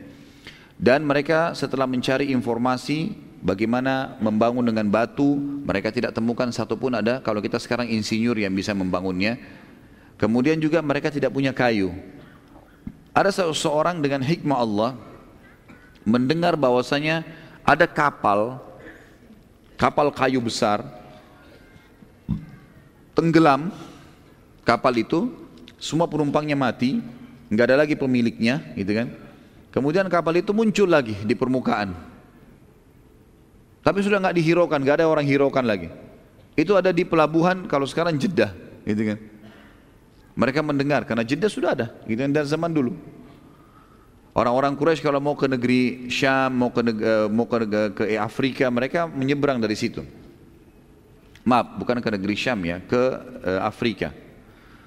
Maka pada saat itu pun mereka sepakat mendatangi siapa yang bertanggung jawab tentang kapal itu, cari-cari informasi masih ada ahli warisnya, pemilik kapal itu, Ditanyalah, kami ingin mau mengambil kayu-kayunya. Bagaimana? Mau dijual? Mau di apa ini? Oh enggak usah. Kami hibahkan saja, silakan. Maka kayu-kayu itu diambil oleh orang-orang Quraisy dibawa ke Mekah untuk dipakai pondasi Ka'bah. Kemudian dengan hikmah Allah juga ada seorang penduduk Mekah datang dari luar Mekah dia membeli seorang hamba sahaya di pasar hamba sahaya dari Afrika orang ini dan kebetulan orang ini mahir dalam membangun susunan batu. Maka dengan kejadian ini termudahkanlah urusan mereka. Kan? Kayu sudah ada, kemudian ada orang yang bisa membuat cetakan-cetakan batu yang diambil dari uh, apa mengambil batu-batu gunung kemudian bagaimana cara menempel batu satu sama yang lain. Maka mulailah mereka akan membangun Ka'bah. Hanya saja ada lagi satu cerita di sini teman-teman sekalian yang disebutkan oleh para ahli sejarah. Pada saat itu Waktu mereka sudah ngumpulin duit semua, ternyata orang-orang Quraisy menggabungkan antara harta halal sama harta haram. Ada juga mereka punya harta haram seperti ada banyak masyarakat Mekah yang suka mendatangkan penari-penari dari luar, kemudian dipersewakan gitu kan. Kemudian mereka juga punya hasil rentenir, ngambil-ngambil uangnya. Ada juga orang yang halal. Dia punya tanah, yang dia bangun kebun kurma, dia bangun apa, kemudian dia uh, punya kebunan lalu dia jual atau dia punya peternakan turun temurun dari uang yang halal lalu dia transaksikan, bercampur bau lah intinya. Pada saat mereka mau uh, mengumpulkan harta itu dan mereka mau mulai, ada orang yang mau mulai untuk mendekati Ka'bah, mereka kaget dan menemukan di dalam Ka'bah ada seekor ular. Ular ini badannya uh, hitam dan kepalanya putih. Setiap kali ada orang yang mendekat, selalu diserang oleh ular ini. Mereka bingung, apa penyebabnya ini? Enggak mungkin, ini rumahnya Allah. Karena orang-orang Quraisy tahu ini rumahnya Allah. Hanya saja mereka berbuat kemusyrikan ya. Mereka yakin bahwasanya batu-batu bisa jadi perantara dengan Allah. Hanya karena itu, tapi mereka tahu pencipta langit dan bumi adalah Allah. Mereka tahu dulu ada Nabi Ibrahim. Mereka tahu Ka'bah itu adalah rumahnya Allah. Kita sudah tahu kisah bagaimana waktu Abraham mau menghancurkan Ka'bah, mereka sangat khawatir gitu kan dan seterusnya. Yang jelas teman-teman sekalian, pada saat itu sepakat tokoh-tokoh Quraisy kumpul lagi di Rauna dua, kira-kira apa ini? Mungkin ada uang-uang haram nih. Keluarkan uang-uang haramnya, dikeluarkanlah uang-uang haram itu. Dikeluarkan uang-uang haram itu. Sampai tinggal uang halal saja.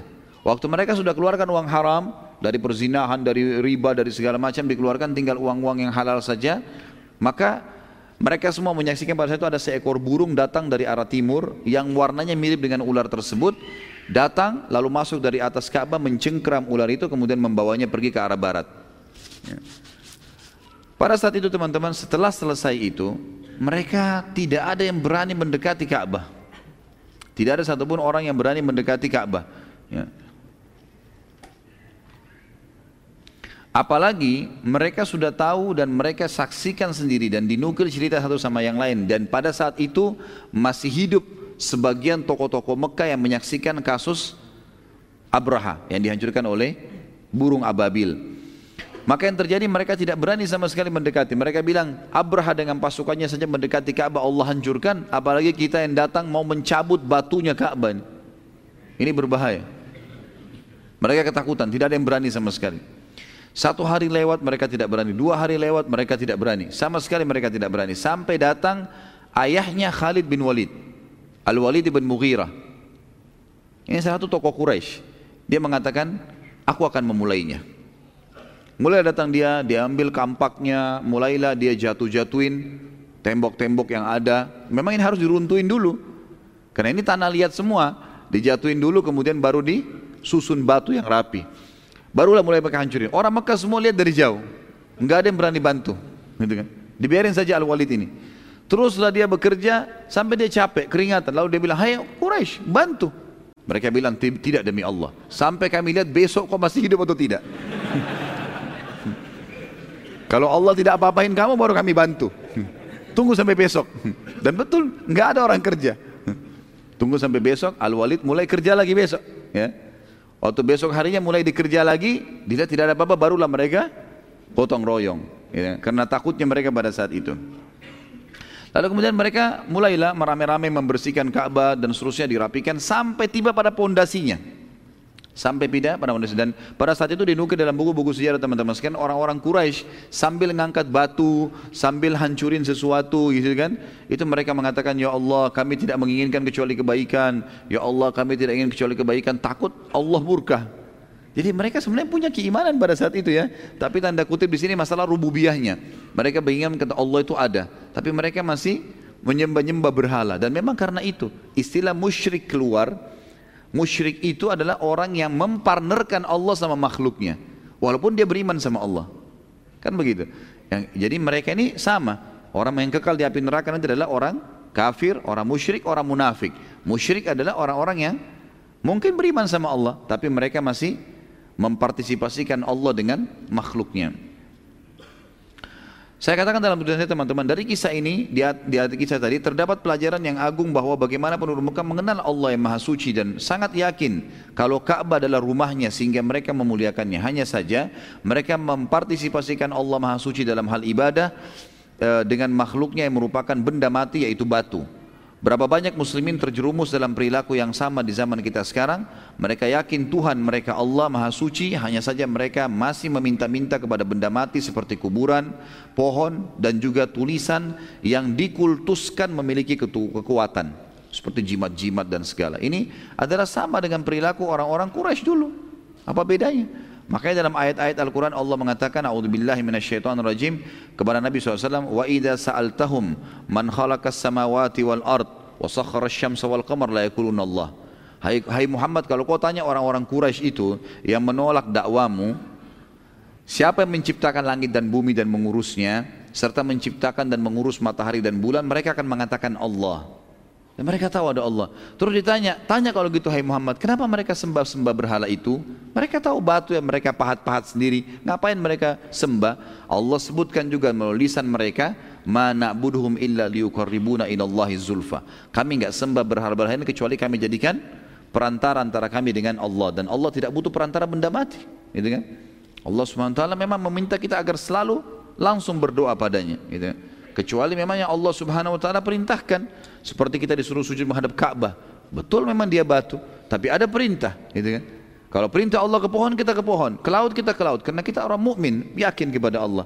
Tapi kalau tidak ada perintahnya, seperti kasus misalnya Hajar Aswad yang pernah uh, Umar bin Khattab di zaman khilafahnya beliau berdiri di depan Hajar Aswad dan beliau sangat tinggi besar postur tubuhnya sengaja teriak dengan keras mengatakan demi Allah wahai Hajar Aswad sambil tawaf beliau teriak supaya orang dengar semua gitu kan saya tahu kau hanya batu biasa. Kalau bukan saya melihat Rasulullah SAW menciummu, saya tidak akan menciummu. Pelajaran apa di sini teman-teman sekalian? Hajar aswad hanya dicium, nggak lebih daripada itu. Tidak usah gosok-gosok kopianya. Nah, iya. Kenapa Pak digosok? Wangi. Pastilah wangi itu. Dikasih minyak wangi sama Rasul. Bayangkan orang jutaan orang yang cium. Harus dikasih minyak wangi memang. Kan gitu. Jadi hajar aswad kita hormati, ciumi karena Nabi SAW cium kan gitu. Dan ini pelajaran besar dari Umar radhiyallahu anhu. Umar bin Khattab di zaman khilafah beliau, beliau menebas pohon namanya pohon Bayatul Ridwan. Nanti kita pelajari ini di uh, Sulhu Hudaybiyah, gitu kan? Ada pohon di situ Nabi SAW pernah membaiat 1398 sahabat untuk berperang melawan Quraisy kalau Uthman bin Affan tidak kembali dari Mekah. Waktu itu ditahan Uthman bin Affan oleh Abu Sufyan, gitu kan? Yang jelas pada saat itu teman-teman pada saat zaman khilafahnya Umar sudah mulai orang datang ke pohon itu, sholat di situ, kemudian ngambil daunnya, apalah segala macam. Ya.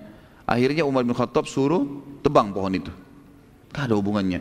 Setelah bayat pun Nabi SAW tidak pernah bilang datangi ya pohon itu, hormatilah pohon. Tidak ada sama sekali perintahnya. Gitu kan. Lalu kenapa kita harus berlebihan? Sama dengan Jabal Nur, tempatnya Gua Hira. Nabi SAW hanya datang pada saat itu saja. Penerima hujah. Setelah itu tidak pernah Nabi datang lagi. Tidak pernah Nabi datang lagi, tidak pernah Nabi SAW perintahkan, tidak pernah ada wahyu menyampaikan kita untuk ke sana.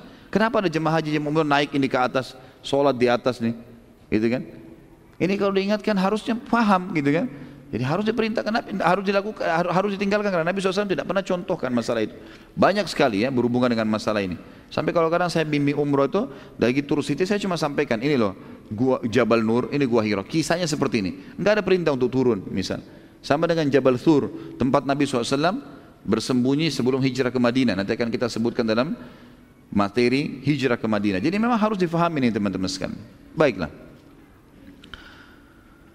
Pada saat tiba di dasar Ka'bah, teman-teman sekalian, penduduk Mekah dalam beberapa buku sejarah disebutkan menemukan ada batu hijau warnanya. Disebutkan begitu. Batu warna hijau dan sangat besar batu itu. Mereka tadinya ingin mengangkat batu itu dan memang mau menggali sampai ke dasar sekian dasar untuk membangun pondasi yang kuat. Tapi waktu mereka coba menancapkan ya alat mereka dan di, di, di, coba dibongkar dengan sebagian orang dan terangkatlah batu tersebut, tiba-tiba dari bawah batu itu keluar cahaya yang sangat terang yang sampai menyilaukan mata mereka. Dan pada saat itu tiba-tiba saja alat mereka tercabut dan batu itu tertutup kembali. Maka semua Quraisy sepakat mengatakan jangan ada yang ganggu, biarkan pada tempatnya itu. Lalu mulailah mereka bangun di atas itu. Mulailah mereka bangun di atas pondasi yang sudah ada itu. Dibangunlah Ka'bah.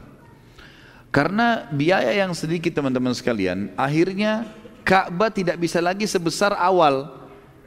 Di zaman Ibrahim alaihissalam, kalau kita ibaratkan misalnya laptop ini, ini contoh saja. Jangan dipelintir lagi perkataan saya ya.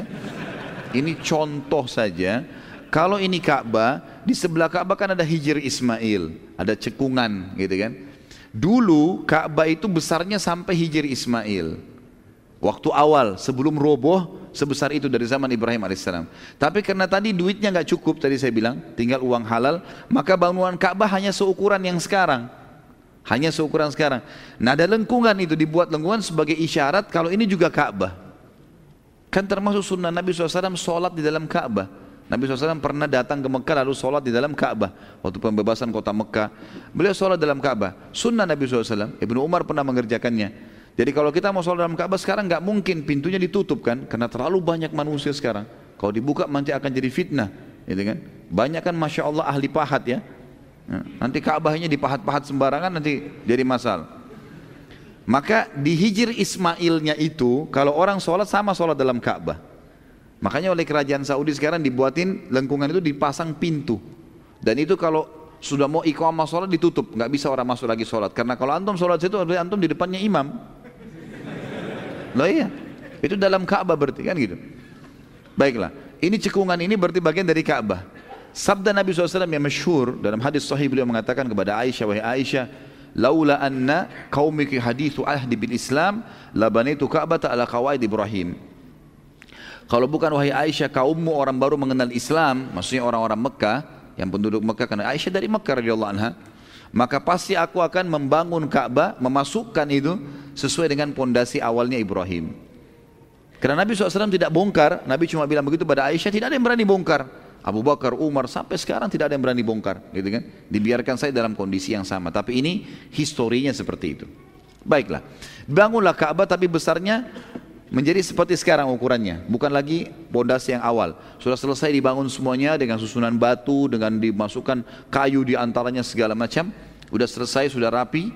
Maka sekarang tinggal bagaimana meletakkan hajar aswad. Posisinya tetap sama. Kalau sekarang kan sudah ada lengkungan besinya, zaman dulu nggak ada, cuma ditempelin begitu saja hajar aswad itu. Dan hajar aswad dulunya besar ya, dulunya besar. Sekarang hajar aswad sudah mengecil teman-teman sekalian. Maksudnya saya mengecil ini, kalau antum memang punya kesempatan Allah mudahkan mencium hajar aswad, antum lihat ke dalam nanti akan lihat ada serpihan-serpihan batu itu. Ada serpihan batu, itu itu hajar-hajar aswad yang asli. Jadi pernah ada karamitah, orang-orang yang berfaham syiah, dulu pernah menyerang Eh, Mekah kemudian membunuh banyak muslimin, kemudian mengambil Hajar Aswad, dibawa ke negeri mereka, gitu kan. Dan pada saat mereka dikalahkan, barulah batu itu dibawa kembali dan memang sudah terpecah, gitu. Seperti itulah, ya.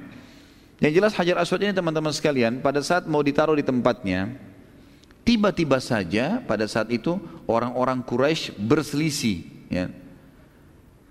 Berselisih siapa yang menaruh Hajar Aswad kalau kalau uh, membangunnya semua rame-rame, tapi meletakkan Hajar Aswad ini histori yang tidak terlupakan, gitu kan? akan dikenang sepanjang masa. Dan ada satu hal yang merupakan ciri khas orang-orang Quraisy dan ini orang-orang penduduk Mekah teman-teman sekalian, mereka itu suka mempertahankan harga diri. Ya.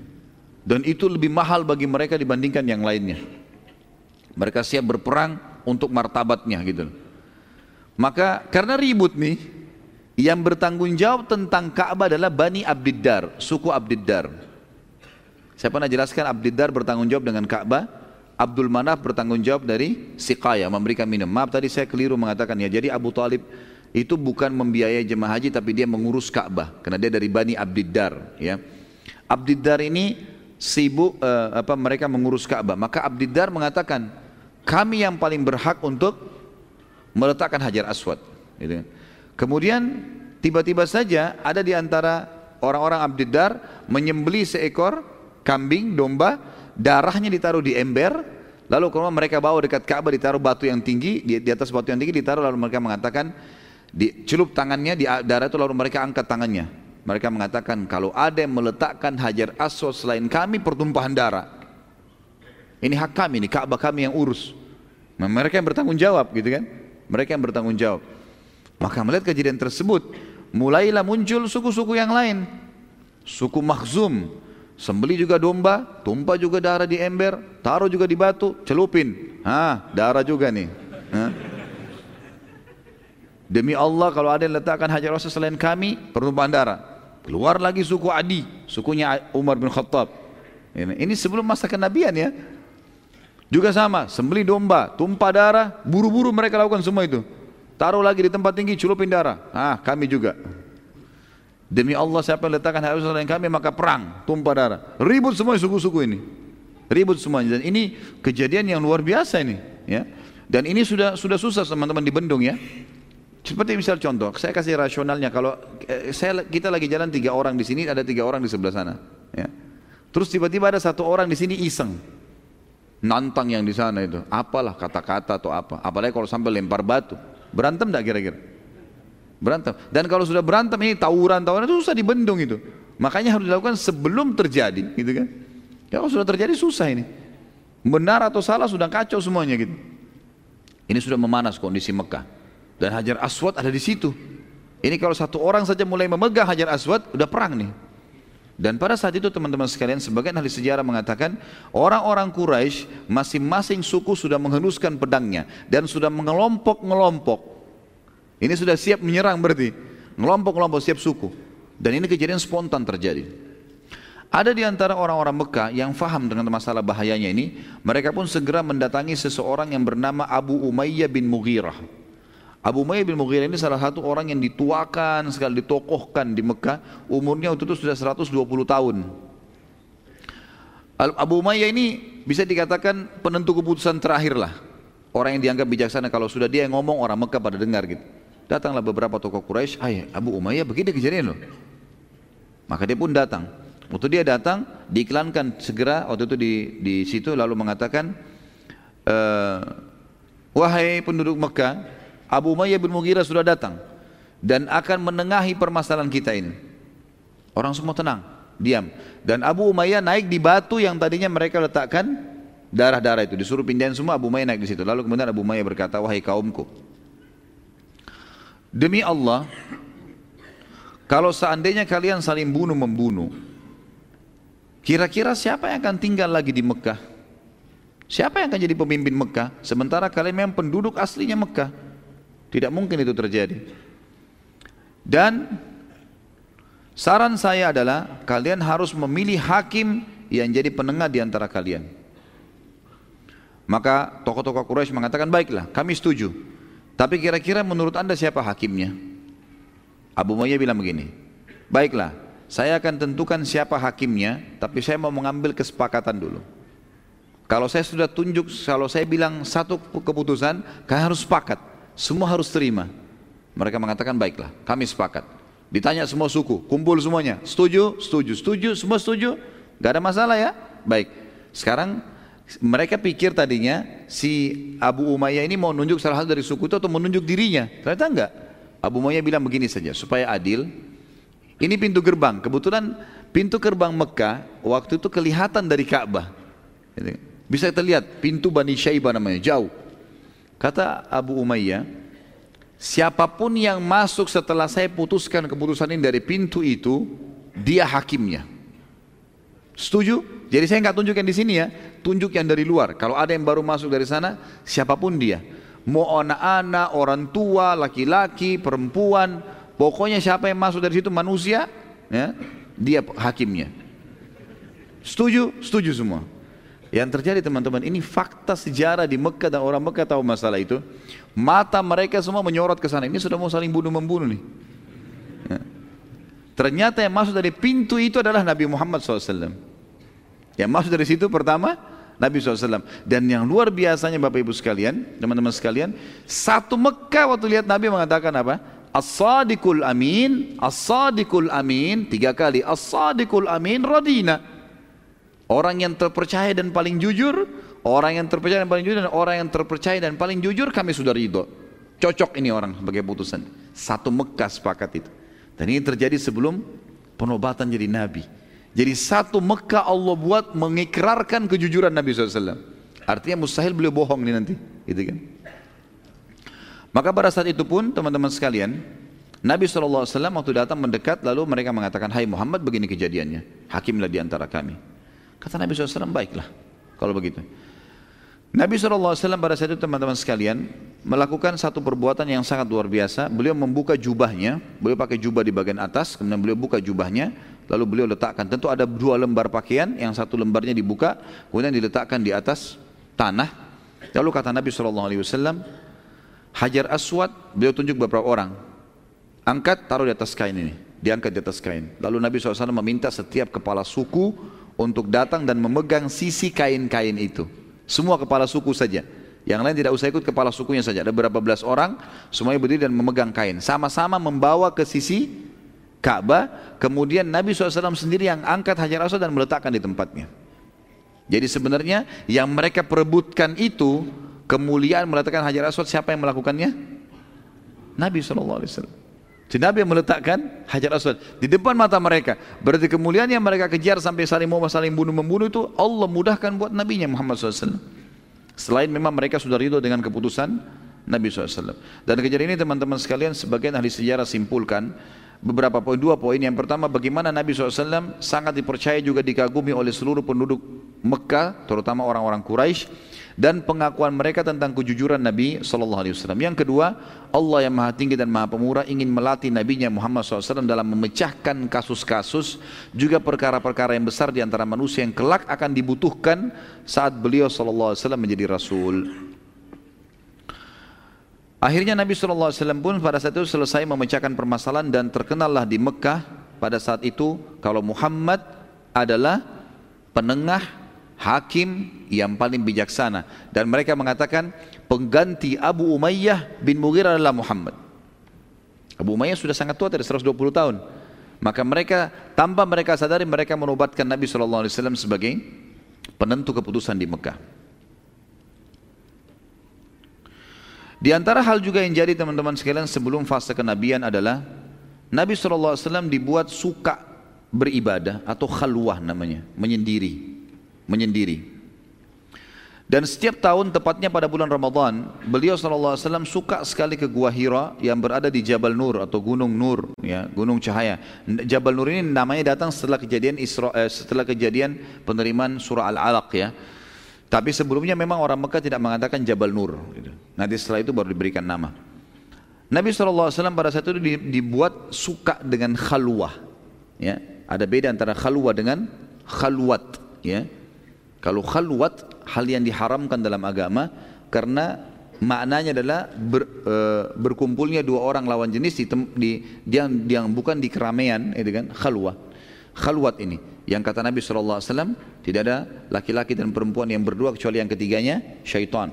Ini khalwat istilahnya begitu. Kalau khalwah, khalwah berarti menyendiri untuk ibadah. Menyendiri, istilah itu keluar dari perilaku Nabi SAW. Makanya Pak Hadis mengatakan hubbiba ilaihil khalwah. Beliau dicintakan dalam hatinya ingin menyendiri, cari satu tempat dan beliau datang ke Gua Hira itu justru karena ada alasan-alasan beliau pergi ke sana, gitu kan. Ini kenapa kita perlu sebutkan teman-teman karena kita di Indonesia sering salah sebut ya. Ini salah sebut berubah makna seperti ruqyah sama ru'yah. Ya. Beda ya. Ruqyah itu berarti pengobatan syar'i menggunakan doa-doa dan ayat-ayat Al-Quran doa yang diajarkan Nabi SAW. Kalau ru'yah melihat bulan. Bedanya pakai qaf sama hamzah. Beda ya. Sama kalau untuk baca Al-Quran. Alhamdulillah. Alhamdulillah. Ha, ha. Ya. Kalau antum ubah alhamdulillah, misal berubah makna itu ya. Alhamdu puji-pujian. Alhamdulillah segala puji bagi Allah. Kalau alhamdulillah, hamada itu artinya kematian. Berarti antum kalau bilang alhamdulillah berarti kematian buat Allah. Ini bahaya sekali. Eh? Ya hati-hati. Makanya jangan juga ter, yang belum belajar tajwid jangan terlalu mau belajar fasih. Nanti kefasihan berbahaya kan kan. Kena mau dianggap dia fasih, maka Alhamdulillah. Nah, buat. Rabbil alamin. Alamin, alamin, alam. Alam itu semua selain Allah. Makanya dibahasakan alam semesta, gitu kan? Selain daripada Allah disilakan dengan alam pakai ain. Tapi kalau antum ubah hamzah alam itu artinya sakit. Ya. Alhamdulillahi rabbil alamin, segala puji bagi Allah Tuhan alam semesta. Ini berubah semua maknanya kalau antum tidak faham masalah. Dan ini makanya dasarnya harus belajar masalah itu. Ini sebabnya kenapa saya sebutkan teman-teman sekalian hal-hal perubahan dasar begini supaya bisa difahamin ya. Jadi tidak ada tidak ada lagi hal-hal yang salah. Sama juga dengan e, bahasa baca Al-Quran teman-teman sekalian. Harus hati-hati sekali kayak Idza zulzilatil ardu zilzalaha. Zulzila bergoncang pakai zai. Bedain ya antara sin, shin, zai, ya dha ya ini beda semua ya. Beda penyebutannya beda-beda. Kalau tha ya tha alif ba ta tha ya, beda. Tha lidahnya ditekan di atas kan gitu. Thalitha thalatha laqad kafara alladziina qalu inna Allah thalithu thalatha ya telah kafir orang yang mengatakan trinitas misalnya tha beda dengan sin sama shin beda idza syamsu syams shin pertama sin yang kedua. Shin pertama, yang keduanya sin. Jadi beda. Syams, syamsu. Ya. Su, sin yang kedua itu sin. Kemudian beda dengan dha, zalimin. Ya. Zalimin. Kemudian beda juga dengan zai, zulzila. Beda dengan zal, zalika. Kalau kita banyak disamaratakan, sama semua, sin semuanya gitu kan. Iza pakai zal, iza zulzilatil ardu zilzalaha. Indonesia baca banyak kita baca Isa sulsilatil ardu silsalah. Semua sin. Zulzila waktu bumi bergoncang. Sulsila silsila artinya bersambung-sambung. Beda semua maknanya, gitu kan? Jadi memang harus dipelajari masalah teman-teman sekalian.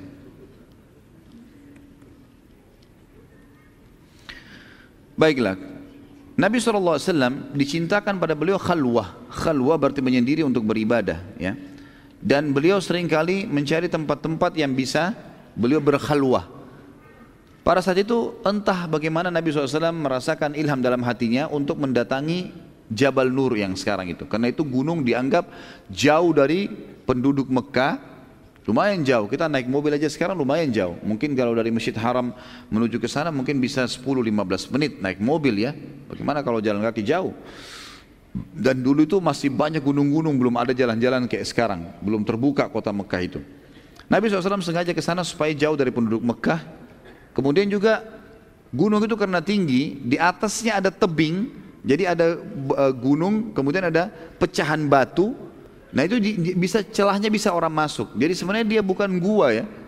Bahasanya sebenarnya bukan gua itu karena kalau gua kan kita taunya lubang orang bisa berlindung di dalamnya gitu kan. Ini enggak memang dia cuma seperti uh, pecahan antara dua batu gitu ya. Dan ukurannya cuma satu dua orang bisa masuk. Nabi SAW memilih itu karena itu menghadap ke Ka'bah. Kalau dari situ bisa lihat Ka'bah dari jauh, dari tinggi.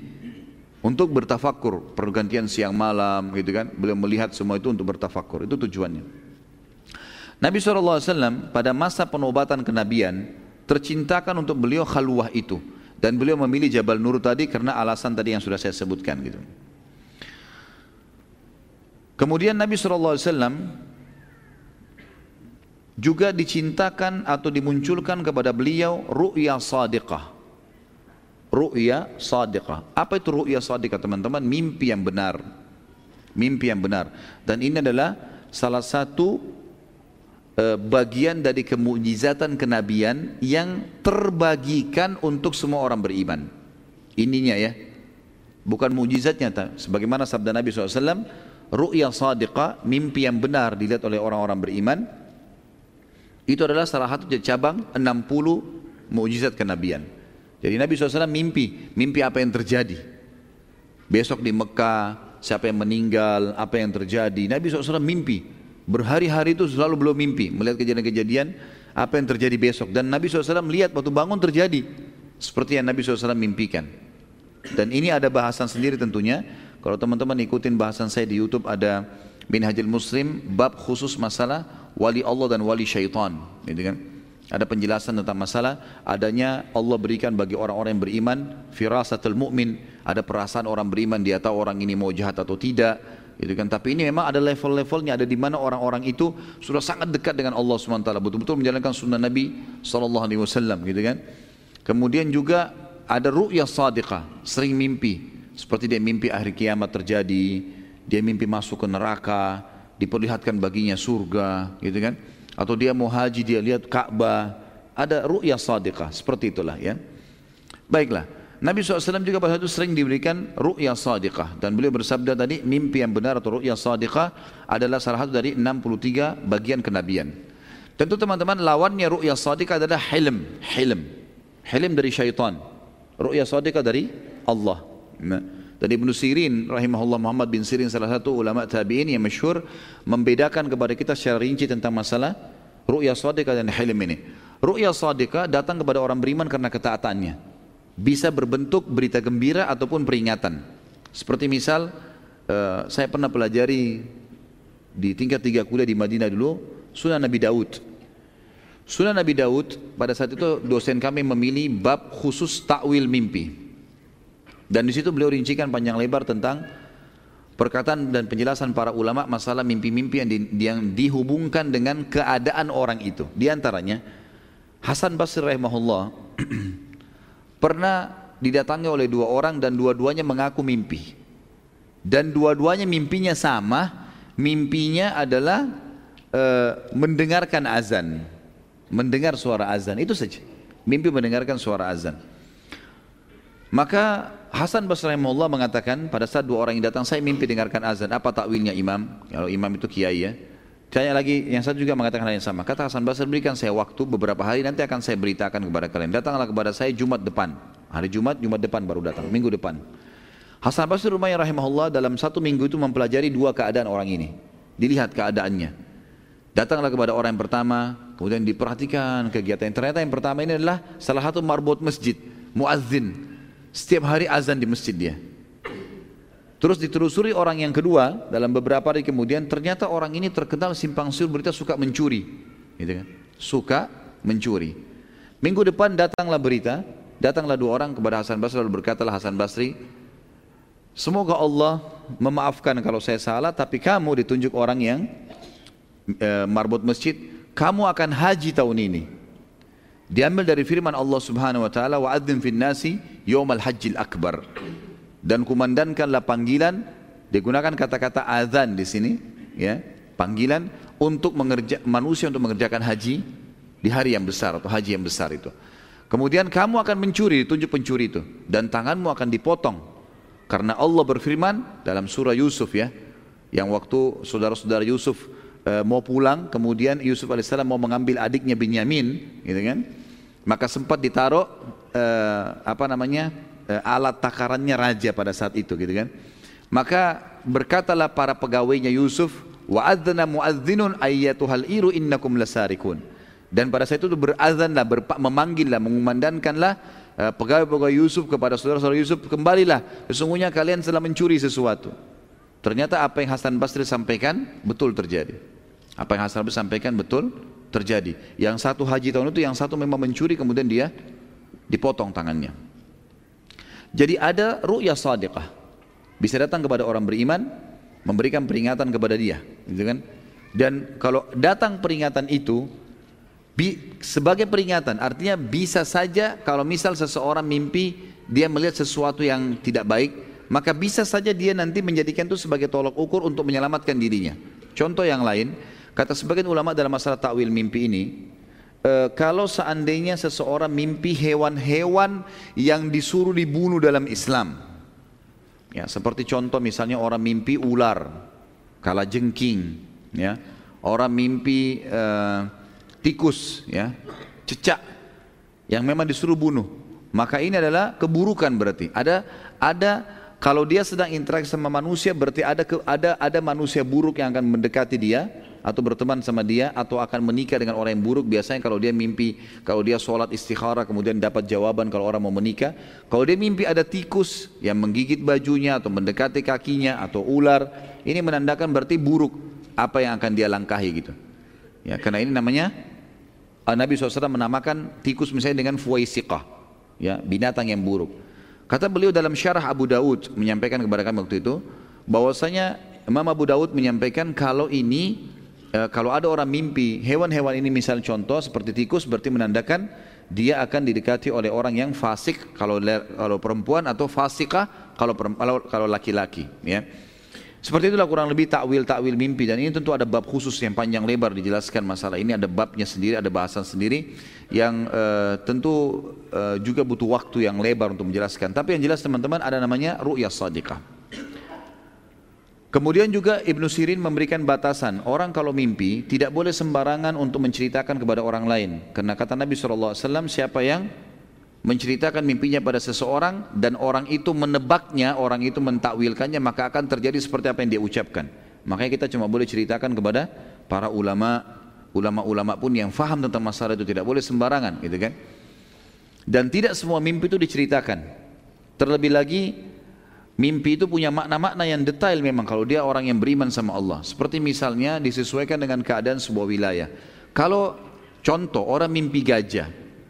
Gajah ini dilihat di tempat dia, apakah gajah itu dimuliakan atau disiksa. Gitu. Contoh kata Ibnu Sirin. Jadi misal kalau dia mimpi di satu wilayah memang gajah itu dijadikan sebagai transportasi, dihormati, berarti dia akan dapat kedudukan. Kalau di, dia mimpi sementara di wilayah dia gajah sering dibunuh-bunuhin, sering dihina, diseringkan barang olokan, berarti dia akan terjadi hal yang sama, akan terjadi hal-hal cobaan dalam hidupnya. Seperti itulah. Ya. Kalau hilim teman-teman sekalian, dari tadi sudah saya jelaskan ya, kalau mimpi binatang berarti binatang yang suruh dibunuh berarti itu akan buruk ya. Jadi ini harus kita perbaiki persepsi di Indonesia ini. Kalau mimpi digigit ular katanya mau nikah. Ini semua kesalahpahaman tidak boleh nih. Dari mana ini? Bagaimana kalau nenek-nenek 90 tahun mimpi ular? Ini pemahaman yang salah. Kemudian hilim, hilim dari syaitan. Maksud dalam hilim adalah uh, orang mimpi berhubungan biologis, ya. Orang mimpi berzina, orang mimpi mabuk-mabuk, ya.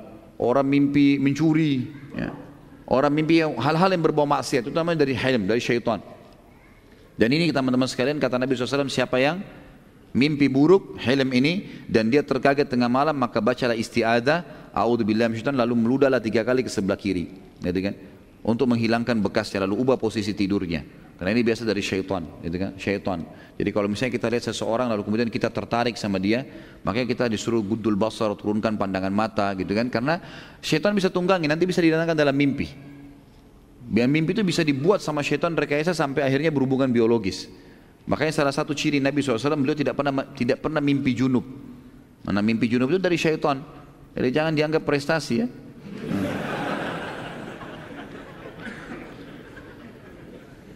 Jelas sampai sini ya? Masih kuat gak duduk ini? Benar. Bilang kalau sudah capek ya. Lanjut nggak? Jangan ada yang tunduk-tunduk ya. Angkat kepalanya, tunduk-tunduk itu dari syaitan. tidur soalnya. Dan tidur itu penyakit di majelis ilmu, di khutbah Jumat. Ada orang semua datang khutbah Jumat untuk tidur. Duduk datang tidur. Dulu di kampus juga gitu saya waktu masih kuliah, subhanallah. Ada saja mahasiswa bawa sejadah, sejadahnya bukan dipakai sholat, ditaruh di atas meja, pakai jadi bantal. tidur. Dosennya nggak peduli ya sudah gitu kan. Jadi harusnya hati-hati dan tidur itu kata para ulama virus yang berbahaya bakteri di dalam majelis, majelis ilmu. Kalau tidur tidur juga sebelahnya, sebelahnya tidur. Lama-lama gurunya juga tidur. Baik, kita sekarang masuk teman-teman sekalian ke proses penobatan kenabian. Jadi sudah selesai tadi penjelasan kita panjang lebar tentang fase-fase sebelum kenabian di mana Nabi Shallallahu Alaihi Wasallam punya banyak kelebihan dan di mana Allah Subhanahu Wa Taala mendidik beliau untuk itu. Ya. Baik kita masuk sekarang prosesi penobatan kenabian. Setelah berjalannya masa khalwah ini, Nabi SAW suka khalwah. Di masa penobatan kenabian, di bulan Ramadan, tepatnya 26 hari, Nabi SAW tinggal di Gua Hira itu. 26 hari. Jadi malam ke-27-nya, di malam harinya, di malam 27 Ramadan itu, Allah subhanahu wa ta'ala mendatangkan kepada Nabi SAW pada saat itu menjelang subuh ya, sudah menjelang subuh, poster manusia tiba-tiba muncul. Tadinya sunyi sekali dan Nabi SAW berada di, di puncak gunung, berarti siapa pun yang naik kelihatan. Gak ada yang naik di sini.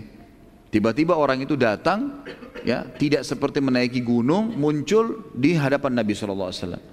Menggunakan baju putih, Kemudian langsung bicara dengan Nabi SAW. Dalam riwayat Bukhari Nabi SAW mengatakan, telah datang kepadaku seseorang yang menggunakan pakaian yang putih bersih dan di tangannya terdapat sebuah kotak yang terbungkus dengan sutra dan di dalamnya terdapat sebuah buku. Lalu orang itu berkata, bacalah wahai Muhammad. Aku berkata, aku tidak bisa membaca. Lalu orang itu memelukku dengan sangat keras seakan-akan ruhku akan keluar. Lalu ia melepaskanku dan berkata lagi, bacalah wahai Muhammad. Aku berkata yang kedua kali, aku tidak bisa membaca. Lalu orang itu memelukku yang ketiga kalinya, yang selanjutnya dengan sangat keras. Yang kedua kalinya dengan sangat keras, sampai ruhku seakan-akan mau keluar. Lalu ia melepaskanku dan berkata, bacalah wahai Muhammad. Aku berkata lagi, aku tidak bisa membaca. Lalu orang itu kembali memelukku dengan sangat keras, sampai ruhku seakan-akan keluar. Lalu, aku, lalu dia berkata lagi, bacalah wahai Muhammad. Lalu aku mengubah pertanyaanku mengatakan, apa yang harus aku baca? Maka lalu orang itu pun berkata membaca surah Al-Alaq 5 ayat pertama, surah nomor 96 ayat 1 sampai ayat 5. A'udzu billahi minasyaitonir rajim. Iqra bismi rabbikal ladzi khalaq. Khalaqal insana min 'alaq. Iqra wa rabbukal akram alladzi 'allama bil qalam 'allamal insana ma lam ya'lam. Bacalah hai Muhammad dengan menyebut nama Tuhanmu yang menciptakan dia telah menciptakan manusia dari segumpal darah. Bacalah dan Tuhan mulah yang maha pemurah. Maksudnya disuruh baca Al-Quran. Pada saat diturunkan nanti baca selalu Al-Quran itu. Jadikan sebagai pegangan hidupmu. Yang mengajarkan manusia dengan perantara kalam. Penulisan. Yang mengajar untuk menulis dengan pena. Dia telah mengajarkan kepada manusia apa yang tidak diketahui oleh mereka. Setelah turun ayat ini teman-teman sekalian, tiba-tiba saja Jibril alaihissalam yang datang tadi menjelma jadi manusia itu hilang. Hilang tiba-tiba di hadapan Nabi SAW.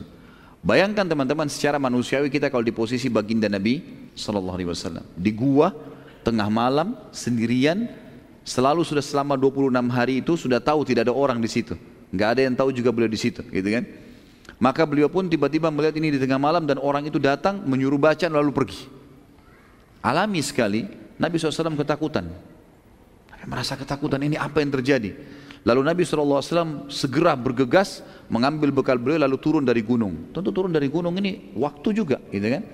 Sekarang ini Jabal Nur kalau ada setapak-setapak kaki kalau orang mau naik pun mungkin butuh setengah jam lebih sampai ke atas sana atau bahkan lebih mungkin 40 menit karena tingginya.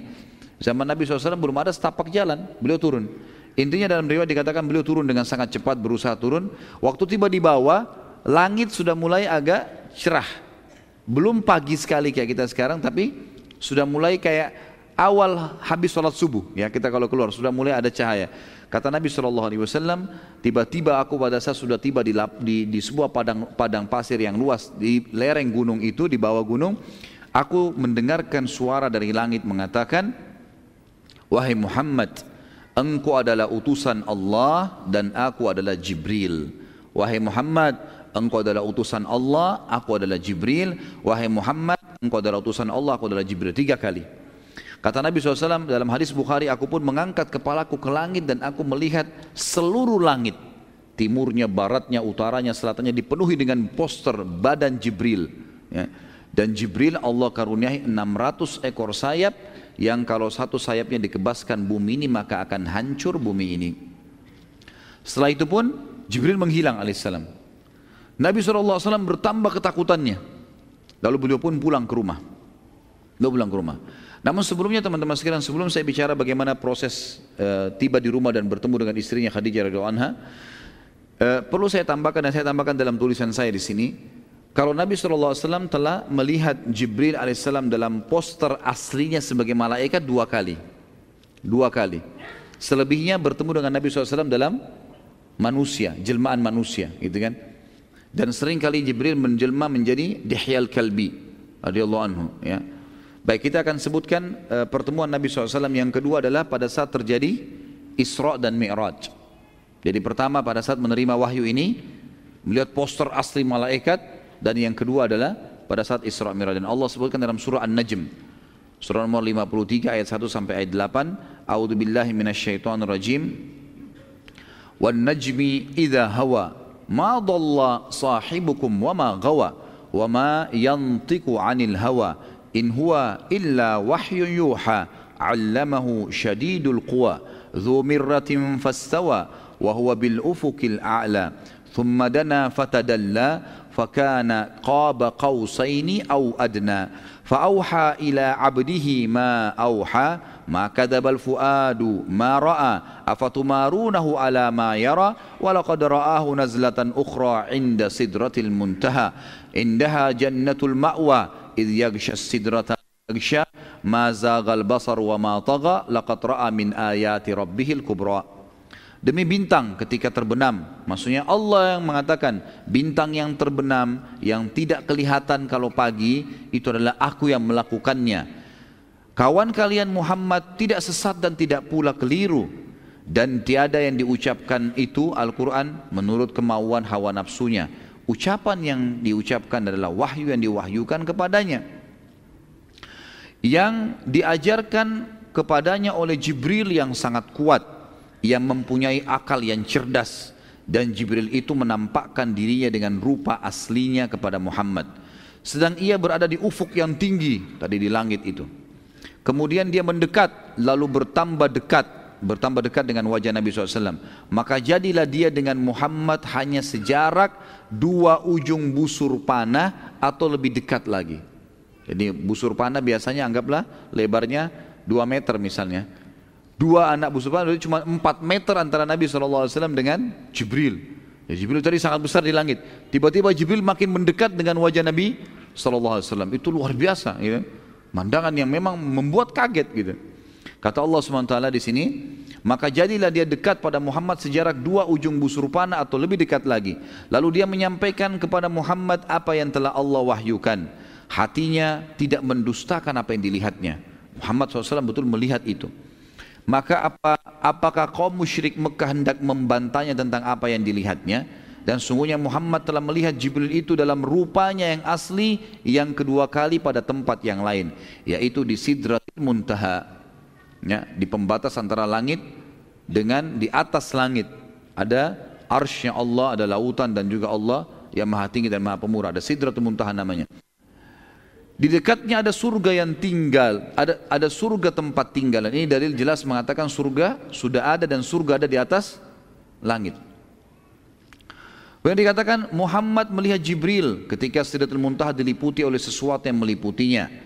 Penglihatan Muhammad tidak berpaling dari yang dilihatnya itu dan tidak pula melampauinya. Sesungguhnya dia telah melihat sebagian tanda-tanda kekuasaan Tuhannya yang paling besar. Nabi SAW teman-teman setelah itu pulang ke rumah dan betul-betul merasa ketakutan, bimbang, bingung, bercamuk semuanya, berkecamuk. Tengah malam melihat kejadian ini, kemudian sampai pagi.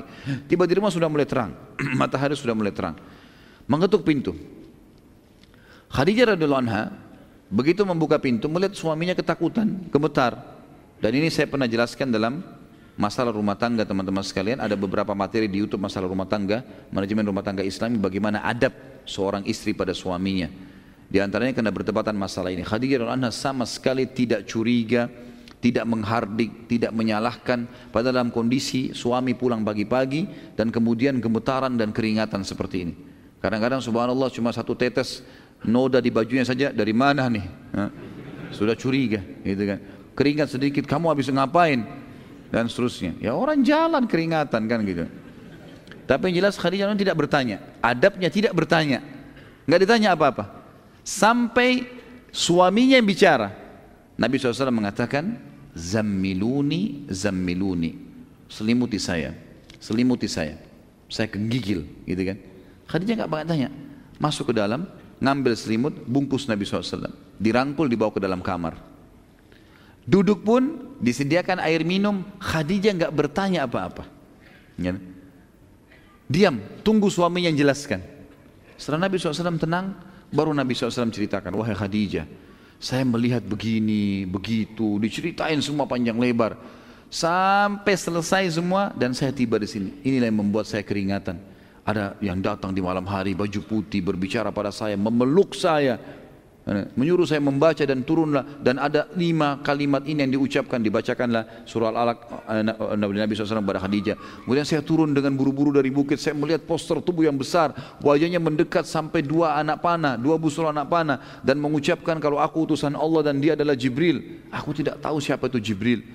Kemudian setelah itu Nabi SAW dengan dengan bingung bingung ketakutan mengucapkan itu sampai selesai. Sudah selesai Khadijah sebagai sebagai istri yang salehah. Wahai ummahatul mukminat.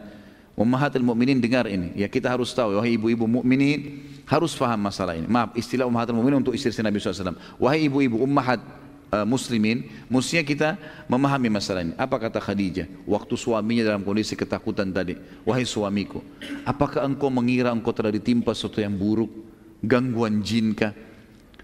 Tidak akan pernah terjadi demi Allah. Enggak mungkin kau ditimpa itu. Karena sungguhnya kamu selalu orang baik. Kamu selalu menjadi orang baik. Kamu selalu silaturahim. Kamu selalu bantu orang miskin. Dan kamu selalu memenuhi kebutuhan orang-orang yang butuh bantuan. Bayangkan teman-teman sekalian ya. Saya pernah menghadapi kasus rumah tangga beberapa orang ikhwah. Ah ini suaminya terlilit utang.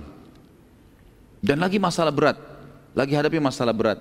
Dan dia memang butuh orang-orang di luar ini hampir semua orang yang melihatnya di jalan dia ketakutan jangan sampai orang itu menaginya karena bebannya masalah berat. Pulang ke rumah tidak ada lagi tempatnya kecuali rumah ini. Bagaimana dia bisa bisa minimal merasa aman sebentar sementara waktu dan bukan dia lari, dia mau bayar tapi memang kondisinya.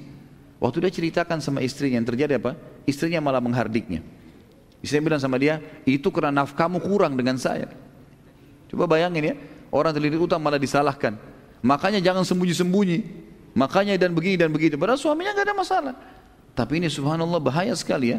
Ini adab dalam rumah tangga yang kalau dijaga teman-teman akan sangat menjaga keharmonisan rumah tangga. Yang jelas, Khadijah radhiyallahu anha mengatakan, "Wahai suamiku, janganlah engkau khawatir, aku memiliki seorang sepupu yang bernama Waraka bin Naufal, dia punya informasi. Mungkin dia punya informasi. Ayo kita ke sana." Nabi SAW habis mandi, sudah ganti baju segala, dibawalah pada pagi itu oleh Khadijah bertemu dengan Waraka bin Naufal. Setelah tiba dan akhirnya diceritakan oleh Nabi SAW semua kejadian tersebut, Waraka bin Naufal terheran-heran. Lalu kemudian dia terus menyimak setiap cerita Nabi SAW. Ciri-ciri yang disebutkan semuanya oleh Nabi SAW karena detail sekali. Ini baru kejadian tadi pagi. Hari itu juga langsung dibawa bertemu dengan Waraka bin Naufal. Nabi SAW masih menceritakan dengan kejadian yang luar biasa gitu. Maka Waraka bin Naufal waktu sudah selesai mengatakan sudah selesai Muhammad ada yang kau mau sampaikan lagi? Sudah enggak ada. Kata Waraka bin Naufal Allahu Akbar. Yang datang kepada kamu adalah namusul akbar. Namusul akbar ini teman-teman sekalian adalah istilah uh, makhluk yang yang bersayap ini disebutkan masyhur di kalangan para Bani Israel, orang-orang ahli kitab. Yahudi Nasrani dalam kitab ini, dalam Taurat ini disebutkan dengan istilah Namus al-Akbar Jibril ini. Maka dia mengatakan, Allahu Akbar, telah datang kepada kamu Namus al-Akbar yang telah bertemu dengan Musa alaihissalam. Ya. Saya berharap, bila saya masih hidup saat engkau nanti resmi diutus oleh Allah, datang lagi wahyu, dan kau sudah diperintahkan untuk berdakwah. Ini kan belum ada perintah berdakwah. Baru penga, baru penga, pe, pe, informasi kau adalah utusan Allah. Belum ada perintah. Nanti kita akan pelajari ada dakwah sembunyi-sembunyi, ada dakwah terang-terangan. Nanti kalau Allah sudah suruh baru disampaikan, gitu kan? Jadi belum di sini. Kalau saya masih hidup nanti di saat kau diutus kelak, maka pastilah aku akan menjadi penolongmu saat engkau diperangi dan dikeluarkan dari Mekah oleh kaummu. Nabi SAW heran bertanya kepada Waraka bin Nawfal, apakah mereka akan mengeluarkanku? Padahal sekarang jelas-jelas Nabi dicintai oleh masyarakat Mekah. Mereka kasih julukan As-Sadiqul Amin. Mereka titipkan amanah-amanah hartanya. Mereka menghormati Nabi. Maka mereka menubatkan Nabi SAW penggantinya siapa? Abu Umayyah bin Mughirah tadi kan? Orang yang sangat bijaksana. Maka kata, kata Waraka bin Nawfal, Sesungguhnya ketahuilah hai Muhammad tidak ada orang demi Allah yang diutus seperti kamu kecuali akan diperangi oleh kaumnya yang yang yang yang ingkar dan pasti dikeluarkan dari kotanya. Baik setelah kejadian itu teman-teman sekalian Nabi SAW pun balik ke rumahnya menenangkan dirinya dan wahyu terputus selama enam bulan. Gak ada datang turun wahyu enam bulan. Dan pendapat yang paling kuat adalah Waraka bin Naufal meninggal di fase enam bulan itu. Nah, Waraka bin Naufal sudah sangat tua pada saat itu, gitu kan. Dan Nabi SAW waktu itu sudah memiliki enam orang anak, gitu kan. Nabi SAW dinobatkan menjadi Nabi umur 40 tahun. Nabi menikah umur 25 tahun, berarti sudah lewat berapa tahun? 15 tahun, gitu kan? Dari masa pernikahan beliau, Sallallahu Alaihi Wasallam baru beliau dinobatkan jadi ini. Waraka bin Nawfal lebih tua lagi dari Khadijah. Khadijah saja waktu itu kalau umur 40 tahun tambah 15 berarti sudah 55 tahun. Waraka bin Nawfal lebih tua daripada Khadijah 10 sampai 15 tahun, lebih tua lagi. Maka di fase 6 bulan itu Waraka bin Nawfal meninggal dunia dan kata Nabi SAW, saya diperlihatkan oleh Allah Waraka bin Nawfal masuk surga.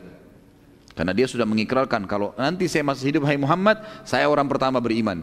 Dan saya akan membelamu pada saat kau diperangi oleh kaummu dan dikeluarkan dari negerimu. Gara-gara niat dan ikrar itu, Allah masukkan dia ke dalam surga.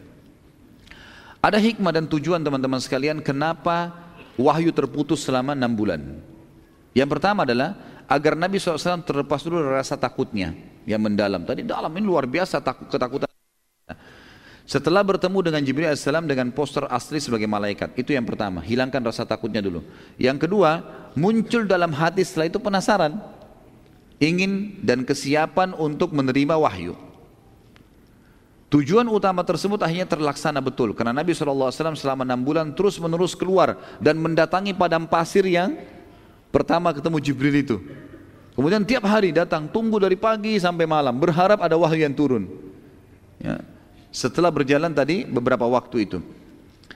Pada suatu malam yang mulia, sementara Nabi SAW sedang tidur dan terbungkuskan dengan selimut beliau, maka Jibril AS datang dengan wahyu lainnya yang berisi perintah menyampaikan dakwah Islam. Nah di sini sudah ada perintah untuk menyampaikan.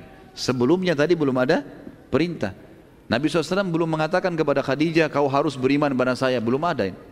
Karena masih baru ada penyampaian saja kau adalah utusan Allah. Itu saja. Makanya Waraka bin Nawfal di sini tidak syahadat karena memang dia belum belum ada fase perintah. Sekarang ada fase perintah. Maka turunlah pada saat itu teman-teman surah setelah Al-Alaq, surah yang turun nomor dua adalah surah Al-Muddathir. Dan surah Al-Muddathir adalah surah nomor 74 4 dalam Al-Quran ayat 1 sampai ayat 7 turun.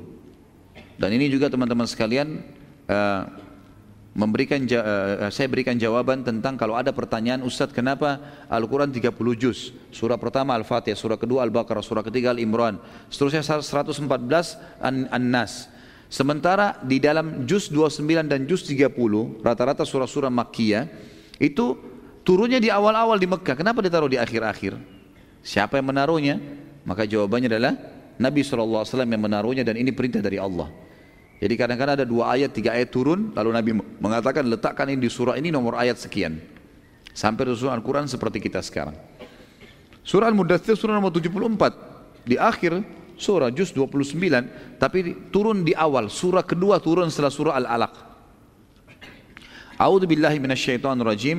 Ya ayyuhal mudaththir kum fa'anzir wa rabbaka fakabbir wa thiyabaka fatahhir warrujza fahjur wala tamnun tastakthir walirabbika fasbir Hai orang yang berkemul atau berselimut bangunlah lalu berikan peringatan dan Tuhanmu agungkanlah pakaianmu bersihkanlah perbuatan dosa jauhi dan tinggalkan dan jangan kamu memberi dengan maksud memperoleh, memperoleh balasan yang lebih banyak dan untuk memenuhi perintah Tuhanmu bersabarlah Artinya sekarang sudah ada perintah loh ya.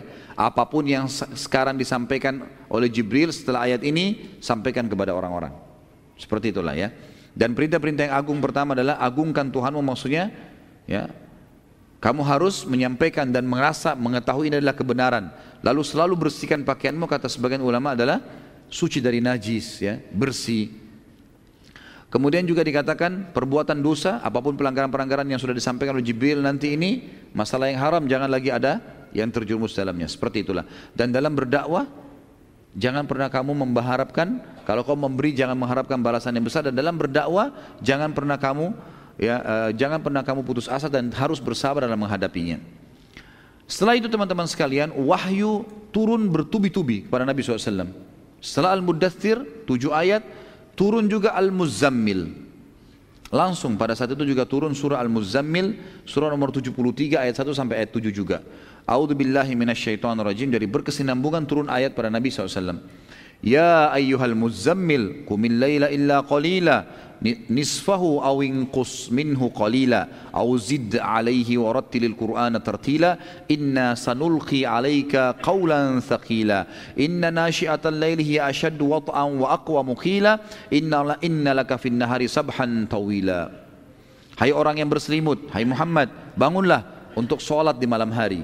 Dan ini perintah pertama solat dan hanya ada solat tahajud belum ada sholat wajib pada saat itu, belum ada sholat lima waktu dan sebagian ulama mengatakan sholat ini diwajibkan oleh Allah untuk Nabi Muhammad SAW saja. Kalau ada di antara anak kaum mukminin nanti mau sholat seperti Ali bin Abi Thalib ikut sholat bersama Nabi SAW di Mekah, maka itu adalah hukumnya ya tidak diwajibkan bagi mereka. Tapi bagi bagi Nabi SAW wajib. Allah mengatakan bangunlah, perintah fi'lul amr dan sholatlah di malam hari. Kecuali sedikit darinya, yaitu seperdua atau kurangi dari seperdua itu atau lebih dari seperdua itu dan baca Al-Quran itu dengan perlahan-lahan. Sesungguhnya kami akan menurunkan kepadamu perkara yang berat. Ini akan ada banyak hukum-hukum. Maka kau harus sekarang kuatkan dirimu dengan menjalin hubungan yang baik dengan Sang Pencipta. Sesungguhnya bangun di malam hari lebih tepat untuk khusyuk dan bacaan di waktu itu lebih berkesan. Sesungguhnya kamu di siang hari memiliki urusan yang banyak yang kamu akan membutuhkan Al-Quran. Hari ketiga teman-teman turun langsung surah Ad-Duha bertubi-tubi turun Al-Quran.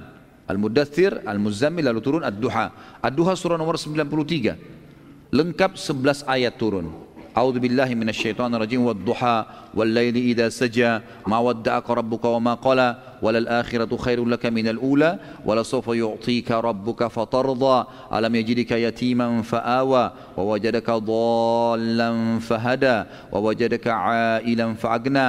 فأما اليتيم فلا تقهر. وأما السائل فلا تنهر. وأما بنعمة ربك فحدث. demi waktu demi waktu matahari naik Waktu duha sudah datang. Demi malam apabila telah sunyi. Maksudnya Allah mengatakan waktu duha dan waktu malam aku yang menciptakannya. Ini fakta kalau aku adalah pencipta. Tuhanmu tidak meninggalkanmu hai Muhammad dan tidak benci padamu. Pada saat wahyu terputus enam bulan itu, Allah nggak benci padamu hai Muhammad. Ada hikmah-hikmah di situ. Dan sungguhnya hari kemudian hari kiamat di akhirat nanti balasan lebih baik daripada sekarang permulaan di dunia. Surga lebih baik daripada dunia. Dan kelak Tuhanmu pasti akan memberikan kepadamu karunia yang hatimu akan puas. Dakwakan saja ini, kau akan diberikan kemenangan, diberikan kebahagiaan dunia dan akhirat. Bukankah dia Allah telah mendapatimu dalam keadaan seorang yatim hai Muhammad. Jadi Nabi SAW keadaan yatim. Ayahnya meninggal pada saat dia enam bulan di rahim ibunya. Lalu dia melindungimu, hai Muhammad. Bukankah dia mendapatimu sebagai seorang yang bingung, lalu dia memberikan petunjuk? Kamu tidak tahu, lalu Allah berikan petunjuk. Bukankah dia mendapatimu sebagai seseorang yang punya kekurangan? Pernah ada fase kehidupan miskin, lalu dia memberikan kelebihan, kecukupan, berdagang, punya ilmu, akhirnya menikah dan seterusnya. Sebab itu, terhadap anak yatim, janganlah kamu melakukan sewenang-wenang bantu mereka karena kau juga pernah rasakan yatim itu dan terhadap orang yang minta-minta jangan kamu menghardiknya dan terhadap nikmat Tuhanmu hendaklah kamu syiarkan hendaklah kamu syiarkan. Allahu alam. Jadi ini bahasan kita teman-teman sekalian uh, pada pagi ini. Dan insya Allah uh, kita akan berikan kesempatan bertanya kalau masih ada waktu sesuai dengan tema apa yang sudah kita bahas. Kurang lebih garis besarnya adalah beberapa kejadian sebelum fase kenabian, kemudian fase penobatan kenabian. Dan kita akan lanjutkan insya Allah nanti malam nanti uh, tema kita dengan beberapa orang-orang Quraisy yang bertauhid dan uh, fase dakwah sembunyi-sembunyi Nabi SAW dan juga nanti fase dakwah terang-terangan. Tergantung keadaan waktu kalau cukup insya Allah. Ada yang punya pertanyaan silakan tapi ditulis di kertas ya. Benarkah Nabi kita tercinta Sallallahu Alaihi Wasallam tidak bisa membaca? Lalu bagaimana ceritanya menurut sirah? Allah membiarkan beliau tidak bisa membaca bahkan diutus menjadi nabi. Iya. Allah mengatakan dalam Al-Qur'an, A'udzu billahi minasyaitonir rajim alladzina yattabi'una an-nabiyyal ummi. Al-ayah tentang ahli kitab. Ya, diajak mereka untuk beriman dan kata Nabi kata Allah SWT orang-orang yang mengikuti nabiyin ummi. Nabi yang buta huruf. Dan memang Allah SWT menjadikan itu dan hikmahnya adalah Eh, terjawabkan terutama di waktu-waktu kita sekarang ya di fase-fase mulai para orientalis muncul orang-orang non muslim yang mulai memerangi Islam uh, dengan tulisan dan eh, cerita-cerita karangan buku itu mereka mengatakan Muhammad itu mengarang-ngarang Al-Quran mengambil ayat-ayat mencomot-comot ayat dari Taurat dan Injil lalu menyusun Al-Quran dan ini sekarang tersebar banyak orang orientalis mengatakan dan Alhamdulillah terbantahkan kalau Nabi SAW tidak bisa baca tidak bisa nulis dan ini tujuannya positif agar tertolak semua pernyataan kalau Nabi mengarang-arang. Tapi bukan berarti orang tidak baca tidak baca tidak baca tidak tulis itu orang bodoh, bukan. Nabi SAW orang yang sangat cerdas gitu kan. Apalagi di masa itu memang tulis ini dan baca belum belum dikenal di masa orang-orang Mekah jarang sekali orang yang bisa membaca dan tulis gitu. Jadi memang itu benar. Secara histori memang begitu dan memang ayat Al-Qur'an menceritakan masalah itu. Ya. Bagaimana cara membaca surah ketika zaman Nabi SAW saat sholat. Pada waktu itu Al-Quran masih dalam wahyu dan belum sempurna diturunkan. Sesuai dengan yang diturunkan saja karena setiap turun ayat Al-Quran selalu saja Nabi SAW mengatakan letakkan ayat ini di sini di surah ini misalnya. E, maka orang membacanya misal turun lima ayat dia baca lima ayat. Kalau sudah ada disambung oleh Nabi SAW dengan wahyu yang lain baru kemudian mereka sambung. Seperti itulah sampai lengkapnya Al-Quran sampai lengkapnya Al-Quran. Apakah Rasul dan para Nabi dulu dihakikat sewaktu sahir, lahir? Ini yang saya bilang tadi ya. Subhanallah. Bukan hakikat akikah. Ya. Jadi bahaya salah salah salah ucap salah ya akikah ya dan bolehkah seseorang di akikah ini selalu dihakikatkan oleh seorang oleh orang tuanya di umur 30 tahun karena dulu sewaktu lahir belum belum punya uang untuk akikah ya. Apa apa apa sebenarnya hubungannya sama materi kita ini? Tapi supaya ada hubungannya dihubungkan dengan Rasul dan Nabi ya. Baiklah. Intinya tanya masalah akikah kan? Kita sedang bicara masalah kelebihan Nabi sallallahu alaihi wasallam di Nabi dan juga proses penobatan Nabi? Itu pertanyaannya. Jangan ke mana-mana dulu ya. Jadi para Nabi dan Rasul di akikah pastilah di akikah. Karena itu bagian daripada syariat Allah. Dan ada di antara syariat-syariat Allah yang tidak tidak terhapus, ya, tidak terhapus. Tapi masih berjalan gitu. Masih berjalan uh, apa namanya? Ber, berlaku turun temurun ya. Di antaranya masalah akikah ini ya. Masalah memotong kuku ya. Masalah berjalan. Ini semua adalah dalam syariat semua nabi-nabi ada gitu. Kalau masalah orang belum akikah, ada dua pendapat. Pendapat yang pertama mengatakan kalau sudah lewat hari ketujuh dari masa kelahiran, ya, e, kalau dia bukan lupa ya, memang dia betul-betul tidak mampu, ya sudah gugur baginya kewajiban itu. Ini di antara pendapat. Pendapat yang mengatakan tidak. Kalau memang dia tidak mampu, dia boleh akikah kapan saja dia mampu. Allahu alam itu pendapat. Jadi antum boleh pilih saja. Bagaimana Khadijah punya anak sedangkan usianya 40 tahun? Kenapa saya yang ditanya?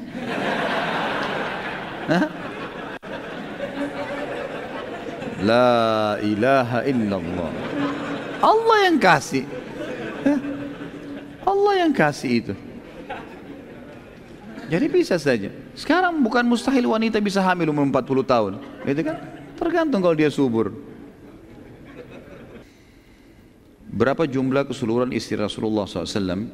Kalau yang Nabi SAW meninggal, pada saat meninggal, itu jumlah istri Nabi SAW khilaf di antara ahli ulama mengatakan 9 atau sampai 11 gitu kan antara 9 sampai 11 tentu Khadijah sudah meninggal tapi ini yang di zaman Nabi SAW waktu itu itu jumlahnya kalau nama-namanya semuanya sudah jelas ada nama-nama dan saya sudah sebutkan di bahasan buku mahkota pengantin bisa dilihat di Youtube insya Allah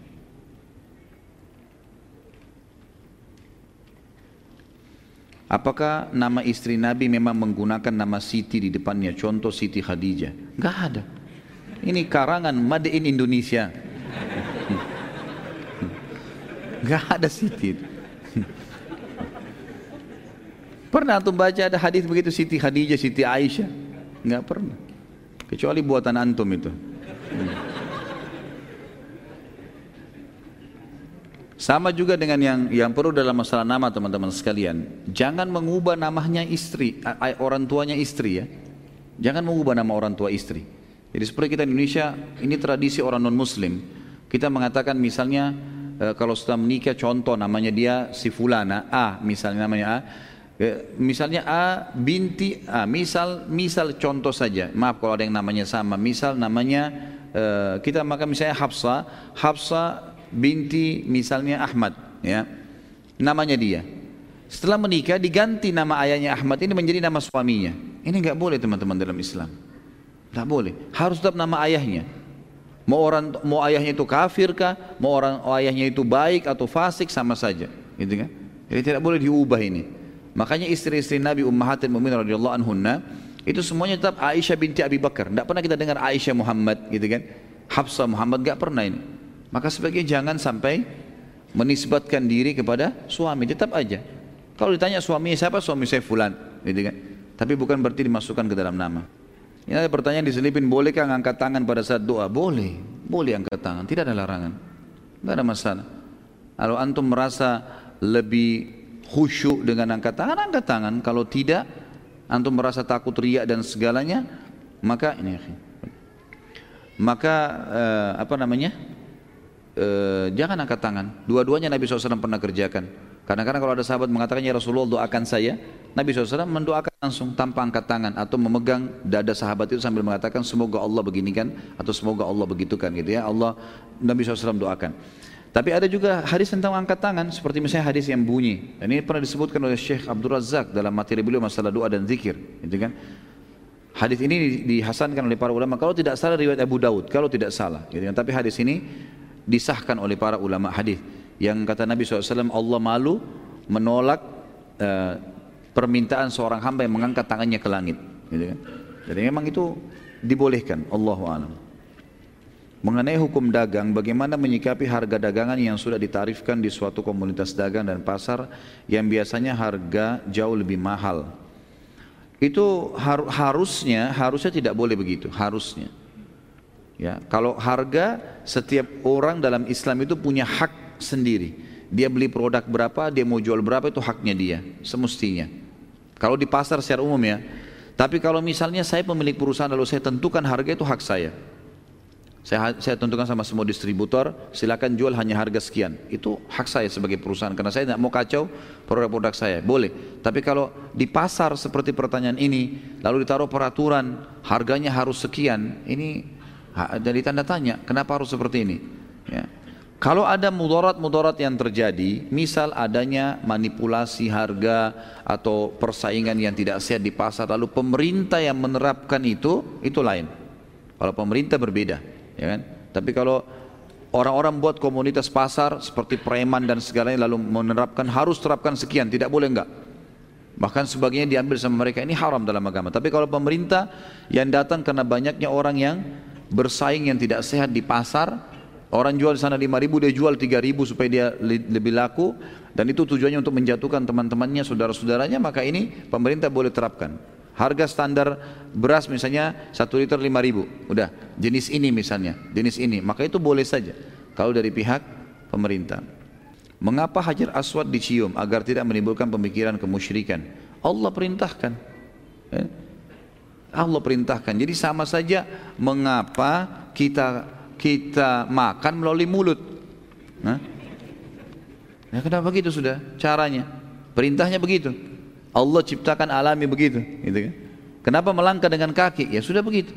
Allah SWT seperti itu. Kalau perintah Allah sama semua kita tarik kepada semua hal supaya mudah dipahamin gitu kan. Memang perintah Allah menciumnya dan Rasulullah SAW mencontohkan sama halnya juga kalau kita kembangin banyak ya kalau bertanya kenapa ini kenapa haji ke Mekah Kenapa enggak setiap orang boleh haji di kampungnya saja? Loh, Allah maunya begitu. Kenapa sholat satu hari lima waktu? Kenapa enggak satu waktu saja? Loh, Allah maunya begitu. Kenapa subuh dua rakaat, duhur empat, asar empat, duhur sama asar kan berdekatan. Kenapa Allah nggak kasih jam dua saja empat rakaat sekalian? Loh Allah maunya begitu. Tugas kita adalah menerima dan melaksanakan, bukan memprotesin. Seperti itulah. Jadi kenapa cium hajar aswad? Karena perintah Allah. Allah perintah kita lakukan kan. Batu lain tidak kita cium karena ada perintahnya. Kan itu. Gak boleh kita ambil batu dari istiqomah sini ngambil cium. Nah.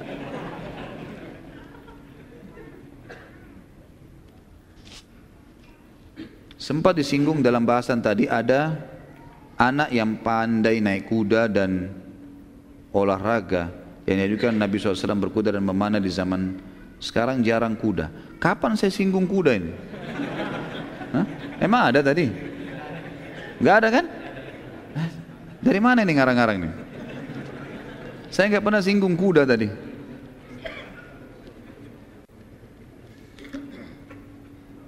Tapi pertanyaannya sekarang di sini, kalau tidak usah dibahasakan tadi saya, karena saya tidak ingat, seingat saya tidak saya sebutkan tadi masalah disinggung naik kuda dan olahraga, gitu kan? Tapi di sini yang mau ditanyakan adalah sekarang jarang kuda, apakah boleh anak diajarkan naik motor atau mobil untuk menggantikan kuda? Sesuai tema nggak ini? La ilaha illallah. Kayaknya harus pakai bahasa apa? Antum mungkin ada bahasa lain di balik papan, bukan bahasa Indonesia. Supaya jelas gitu. Sesuai tema ikhwan akhwat sekalian.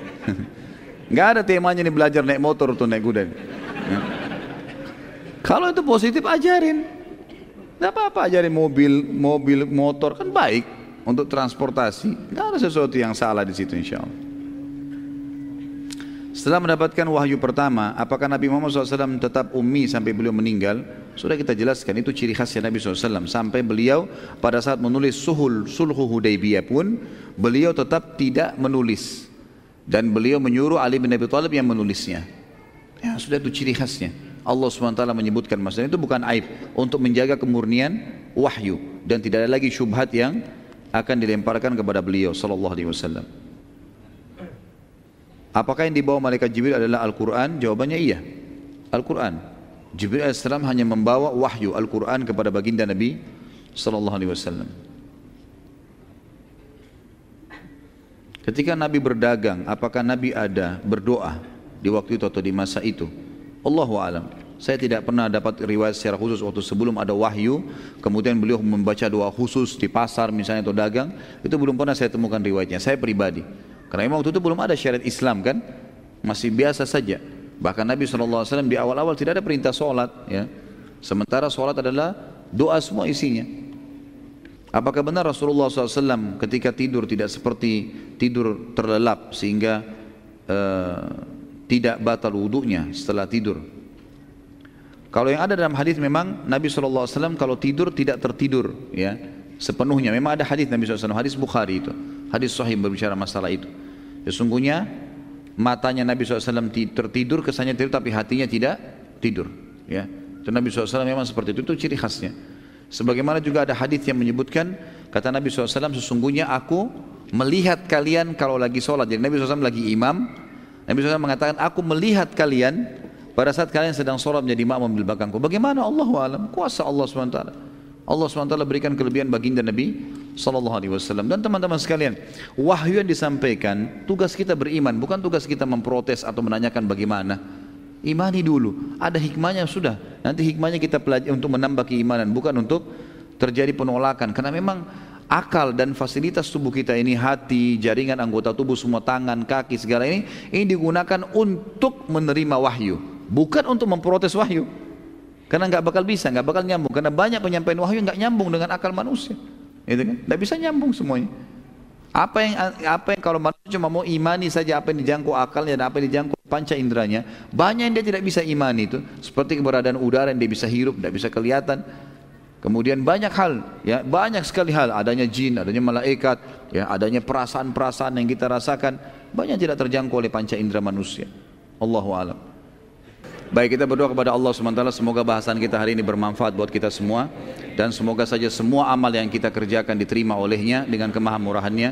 Semoga semua dosa yang pernah kita kerjakan juga dimaafkan dan diganti dengan kemahamurannya menjadi pahala.